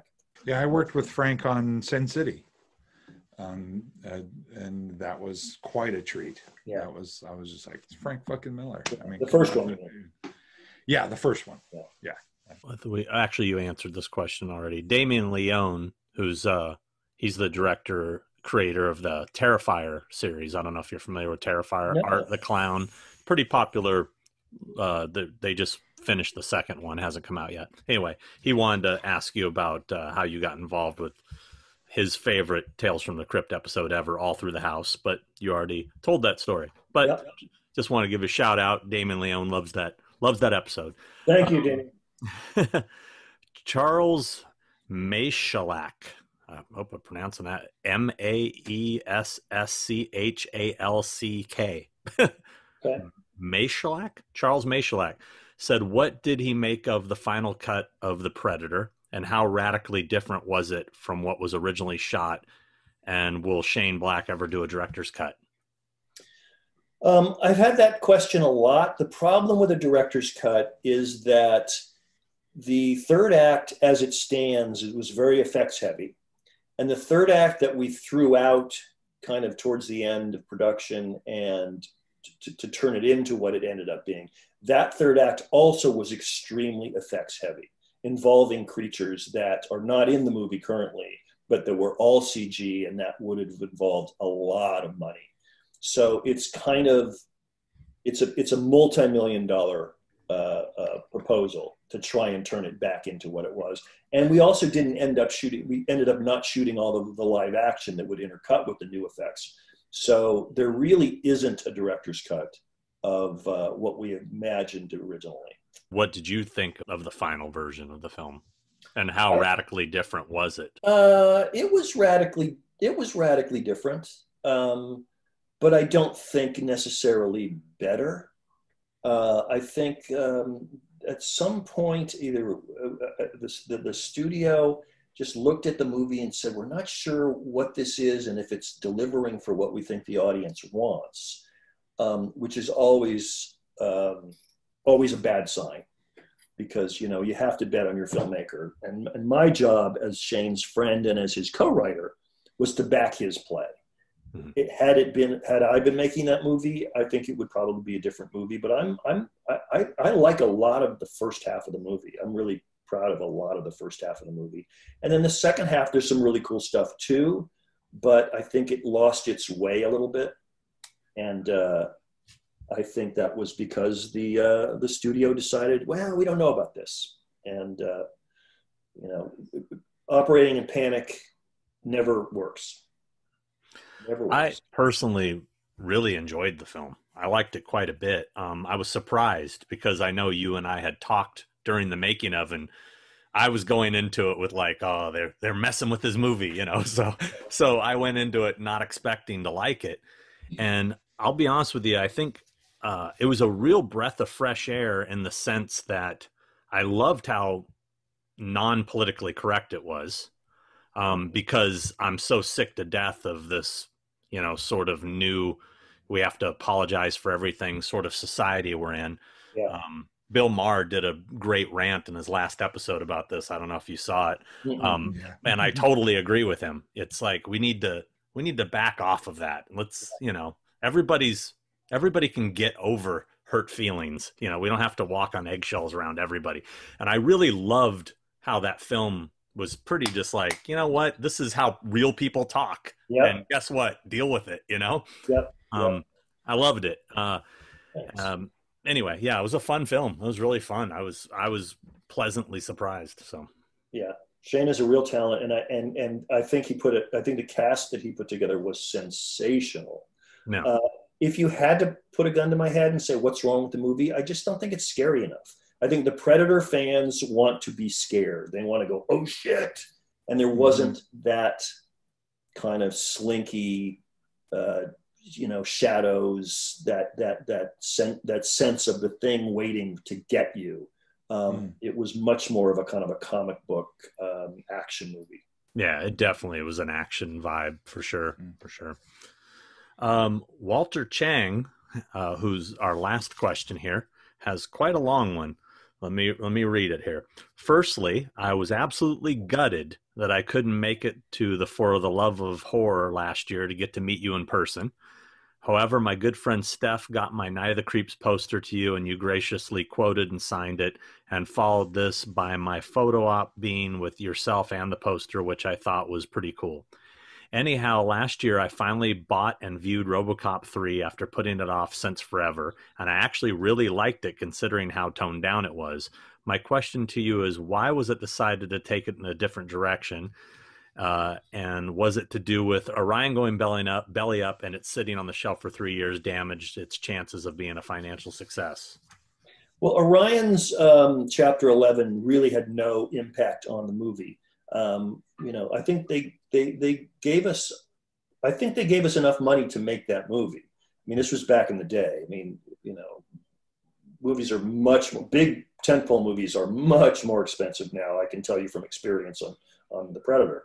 Um, but no, I think um, what happened with that movie was, and it's kind of interesting and ironic because if you know the Verhoeven movie, which everybody does, it's just it's it's it's this kind of twisted masterpiece. And I think one of the reasons is that is that Paul Verhoeven came from uh, from the Netherlands and he looked at America and he said, "This place is fucked up." And the movie is about how fucked up America is, and that's a really hard thing to do a sequel to. So that's why I think that Kershner's movie is a little bit tone deaf as far as trying to recapture that. And and my film was interestingly, uh, Christopher, you talked about the heart that I try to put into things. I mean, that was really important for me, and I think it's off it's off brand for a RoboCop movie for you to actually like have you know a little kid and to care about it. So a lot of people just gave it the finger from the get go because it wasn't Mm. extreme enough. It needs to be extreme and but but the main thing was that after the Verhoeven movie, they started to do comic books, and then they started to do toys, and they started to do video games. And what they were doing was they were taking this hard R character and turning it into fodder for kids. So the studio said to themselves, well, we can't alienate the kids. There's a whole merchandising uh, opportunity here. So, what if we tone it down enough so that the parents can go with their kids and we can have it be a little softer and then we can sell toys and comic books and all that stuff? And although that's a fine idea, we talked before about art and commerce. From a commerce side, that makes sense. But isn't it really a total violation of the character that they created in the first movie? So I was kind of it was a suicide mission. I was kind of damned if I did and damned if I didn't. Mm. You went into it immediately knowing it, it couldn't be R, right? Yeah. Yeah. Okay. But the truth of the matter is, if I had followed my gut and hired, you know, and and and hired Jackie Chan's stunt team and gotten, you know, a Hong Kong stunt team in and done stuff that you just couldn't believe was happening. Because if you look at early Jackie Chan work and all the, the, the Asian films of the of the late '80s and into the '90s, I mean, Super Cop. I mean, have you seen Police Story 3 Super Cop? It's unbelievable. And part of it is that those guys don't have the union, and I guess it's okay if they die. Yeah. We had we had made an action movie because it was pre CGI, and we couldn't. There's no way we could compete with with T2 or Jurassic Park, which both came out the year after us. But if we had done physical action that you had never seen before, and if I had tweaked the humor so that it was a little more, you know, anarchic and and and not nasty, but was just a little bit more was a little broader in a dark way, I think uh, I think it probably probably would have worked. I'm curious as as to you you have a really great sense of humor and there's a lot of humor and comedy actually I find Mm. in your films and and you know I, I often find that that scaring people in the horror genre has a lot of similar timing to comedy I think. Um, there's a lot of a lot of that. And I and you saying that you're a fan of John Hughes and and you know John Landis and things curious if you if you would ever consider just doing a straight up comedy.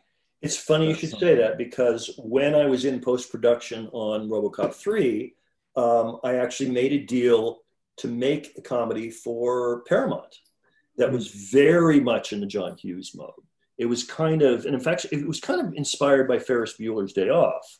I Mm. thought I just loved this character, and and it was called Mr. Cool. It was about a, a, a freshman in college who just can't put a foot right and he's nervous and he's got a crush on the girl but the girl doesn't pay attention to him and all the stuff that's in night of the creeps but he hears rumblings about this cool guy who lives in a penthouse on top of the dorm and he looks up and it's kind of like in the, the scene in willy wonka when uh, when charlie looks at the wonka factory and the lights are going he looks up at the dorm and it's just an old ratty old dorm but at the top is this kind of you know, futuristic, uh, uh, you know, Ken Adam, Neo kind of cool penthouse. And he's like, that's where he is. And, and it's the movie, it's a movie about a, a, a nerdy kid and this cool kid and how the cool kid sort of teaches him the ropes and to be the best person that he can be. And uh, I might have made that movie if, uh, if RoboCop 3 had done well. Hmm. Because we were casting and uh, and I met a whole bunch of actors who've gone on to great uh, uh, esteem and great stuff since then. Wow. Yeah, that's something I think comedy is lacking these days too. And as and I would like to see the John Hughes vibe type movie come back. But again, you look back at a lot of his movies, they're really politically incorrect and Yeah. racially incorrect. No, and like no, there's a no. lot of crazy stuff. To a fault, and I think you know, again, it's the the the politically correct police really are cracking down on that now, and Yeah. um, you know, it's like I really want to show my son Animal House because I was Mhm. going through a really tough time a couple of years ago, and I said I just need to sit alone. And there's an argument that comedies don't work by yourself; that horror works much better because you're alone. And and uh, and I said I just I need to sit. And I watched Animal House, and it made my week. I was like I I feel better now, and I want to show it to my son, but I'm afraid that there's stuff in that movie that the politically correct police and this kind of this kind of big brother that hangs over us now Mhm. and it's like guys this movie was made in 1978 Right. i mean i grew up on the national lampoon Mhm. and if you listen to some of the radio hour and look at some of those magazines there's going to be stuff in there that is going to really piss some people off Mhm. but it was funny then so is there a way to separate mean spiritedness or racism or sexism from the intention to make people laugh and and and and be have a little more scrutiny about it Mhm. You know what i'm saying? I think Yeah. that's the problem is that I, I think people just sort of have these giant broad brushstrokes of you know that's offensive. It's like well okay what's offensive about it? I mean Long Duk Dong i mean if hughes were with us today i'm sure he would say that was a mistake. And there's a lot of stuff in 16 candles that he would say that. Mhm. but I mean, Anthony Michael Hall is brilliant in that movie. And and and the the the the camaraderie and the byplay with him and Molly Ringwald, it's like it's great. I mean, in a way that I've never seen before or since. Mhm. So can't we somehow acknowledge what's great about some of these movies that have these smudges on them without smudging the whole thing and going toss it in the bin? Yeah. Sorry Yeah, for the- I- end of speech. No, no, no. That I agree. I think that the problem with the comedy in those, mo- but if you really dissect those movies and dissect things that are happening now, none of those movies were malicious. Huh. I mean, the the uh, nothing that happens in Animal House or I mean, they might have been a little, you know, off color, or a little slightly. I would. I mean, look at Animal House is a movie that was made in what seventy eight that took place in the sixties. Right. you know what I mean? You Right. have all those layers of of you know Oh, um, yeah. but uh, none of them are malicious you know and even the intention of writing those characters and the way they're written they're not malicious they're not blatantly really racist i mean in comparison to stuff now i i, I think now i find I, i'm not one of those guys that's offended by anything I, I have a friend of mine who's a quite a successful comedian and he's taught me that anything and everything is funny he taught Yeah. me that a long time ago even stuff you're not really supposed to laugh at Yeah. you need to laugh at Yeah. you know Yeah. and that's it you know But I got to point this out because I got to, and I don't know how you guys felt about it when you saw it, but I was really going, give me a fucking break. When I don't remember who the guy was, but in the Wolfman Has Nards documentary, when he talked Mm. about the slut shaming of of the sister at the end of the movie about you're not a virgin, and he's all and she's slut shamed, and I'm like, what? I that thought never even crossed my mind. never He didn't say, never. "Oh, you're a whore." What? I'm like, what?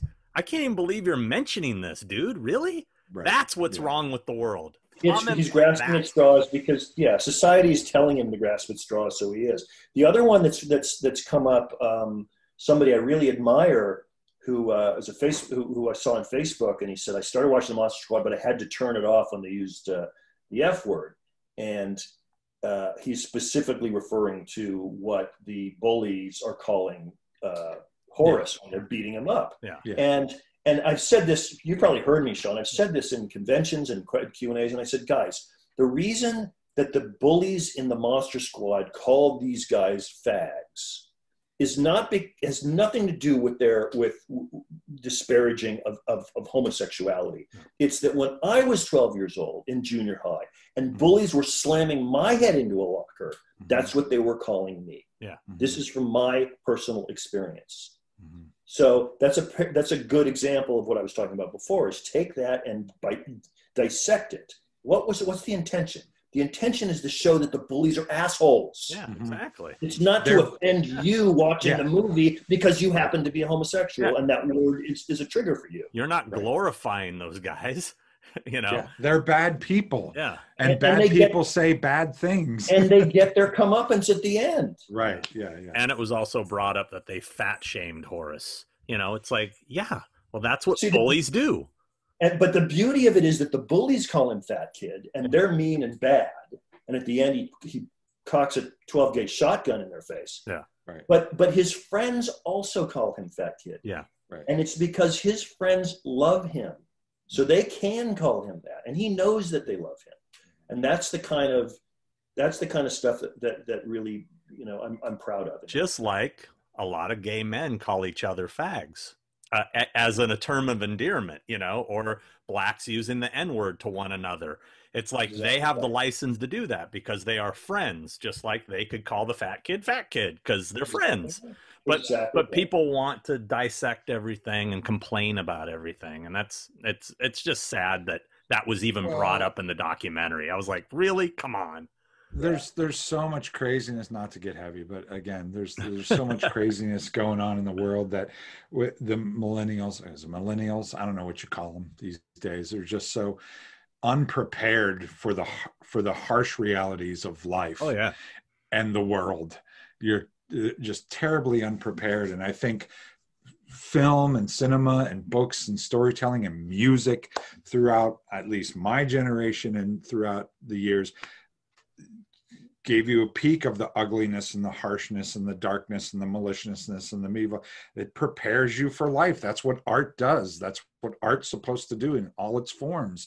If you clean it up and you make it so unoffensive and so perfect for everybody, then it's not really art anymore, really. What's it doing? You know, what what are we doing? It's supposed to do all those things. Absolutely right. And you're also you're also looking the other way at stuff that actually exists in the world. Yeah. Yeah. And as a filmmaker, it's like I, I want to show the world the way I see it, but I also want to show the world hopefully in a way that people can see it in perspective and Mhm. context. And if you just shave off all of those those those sharp nubs, then you end up with entertainment that doesn't have any reality to it anymore. Yeah. It's just Mhm. toothless. Just because you're not showing it doesn't Doesn't mean mean it it's isn't not there, yeah. happening. Yeah. Right. Yeah. Yeah. Well, Fred, thank you so much. We appreciate the time and, uh, you know, um, it's an honor to have you on the show. Uh, add you to Yes. our, our esteemed list of, Yes. of guests. And It uh, really was. It was it was. wonderful talking with you, and I'm again, I'm a huge fan, and thank you so much for doing this. Had a great time. So Thank you, thank you guys. Great questions, and uh, it's been a, it's been a pleasure. It's been a ball.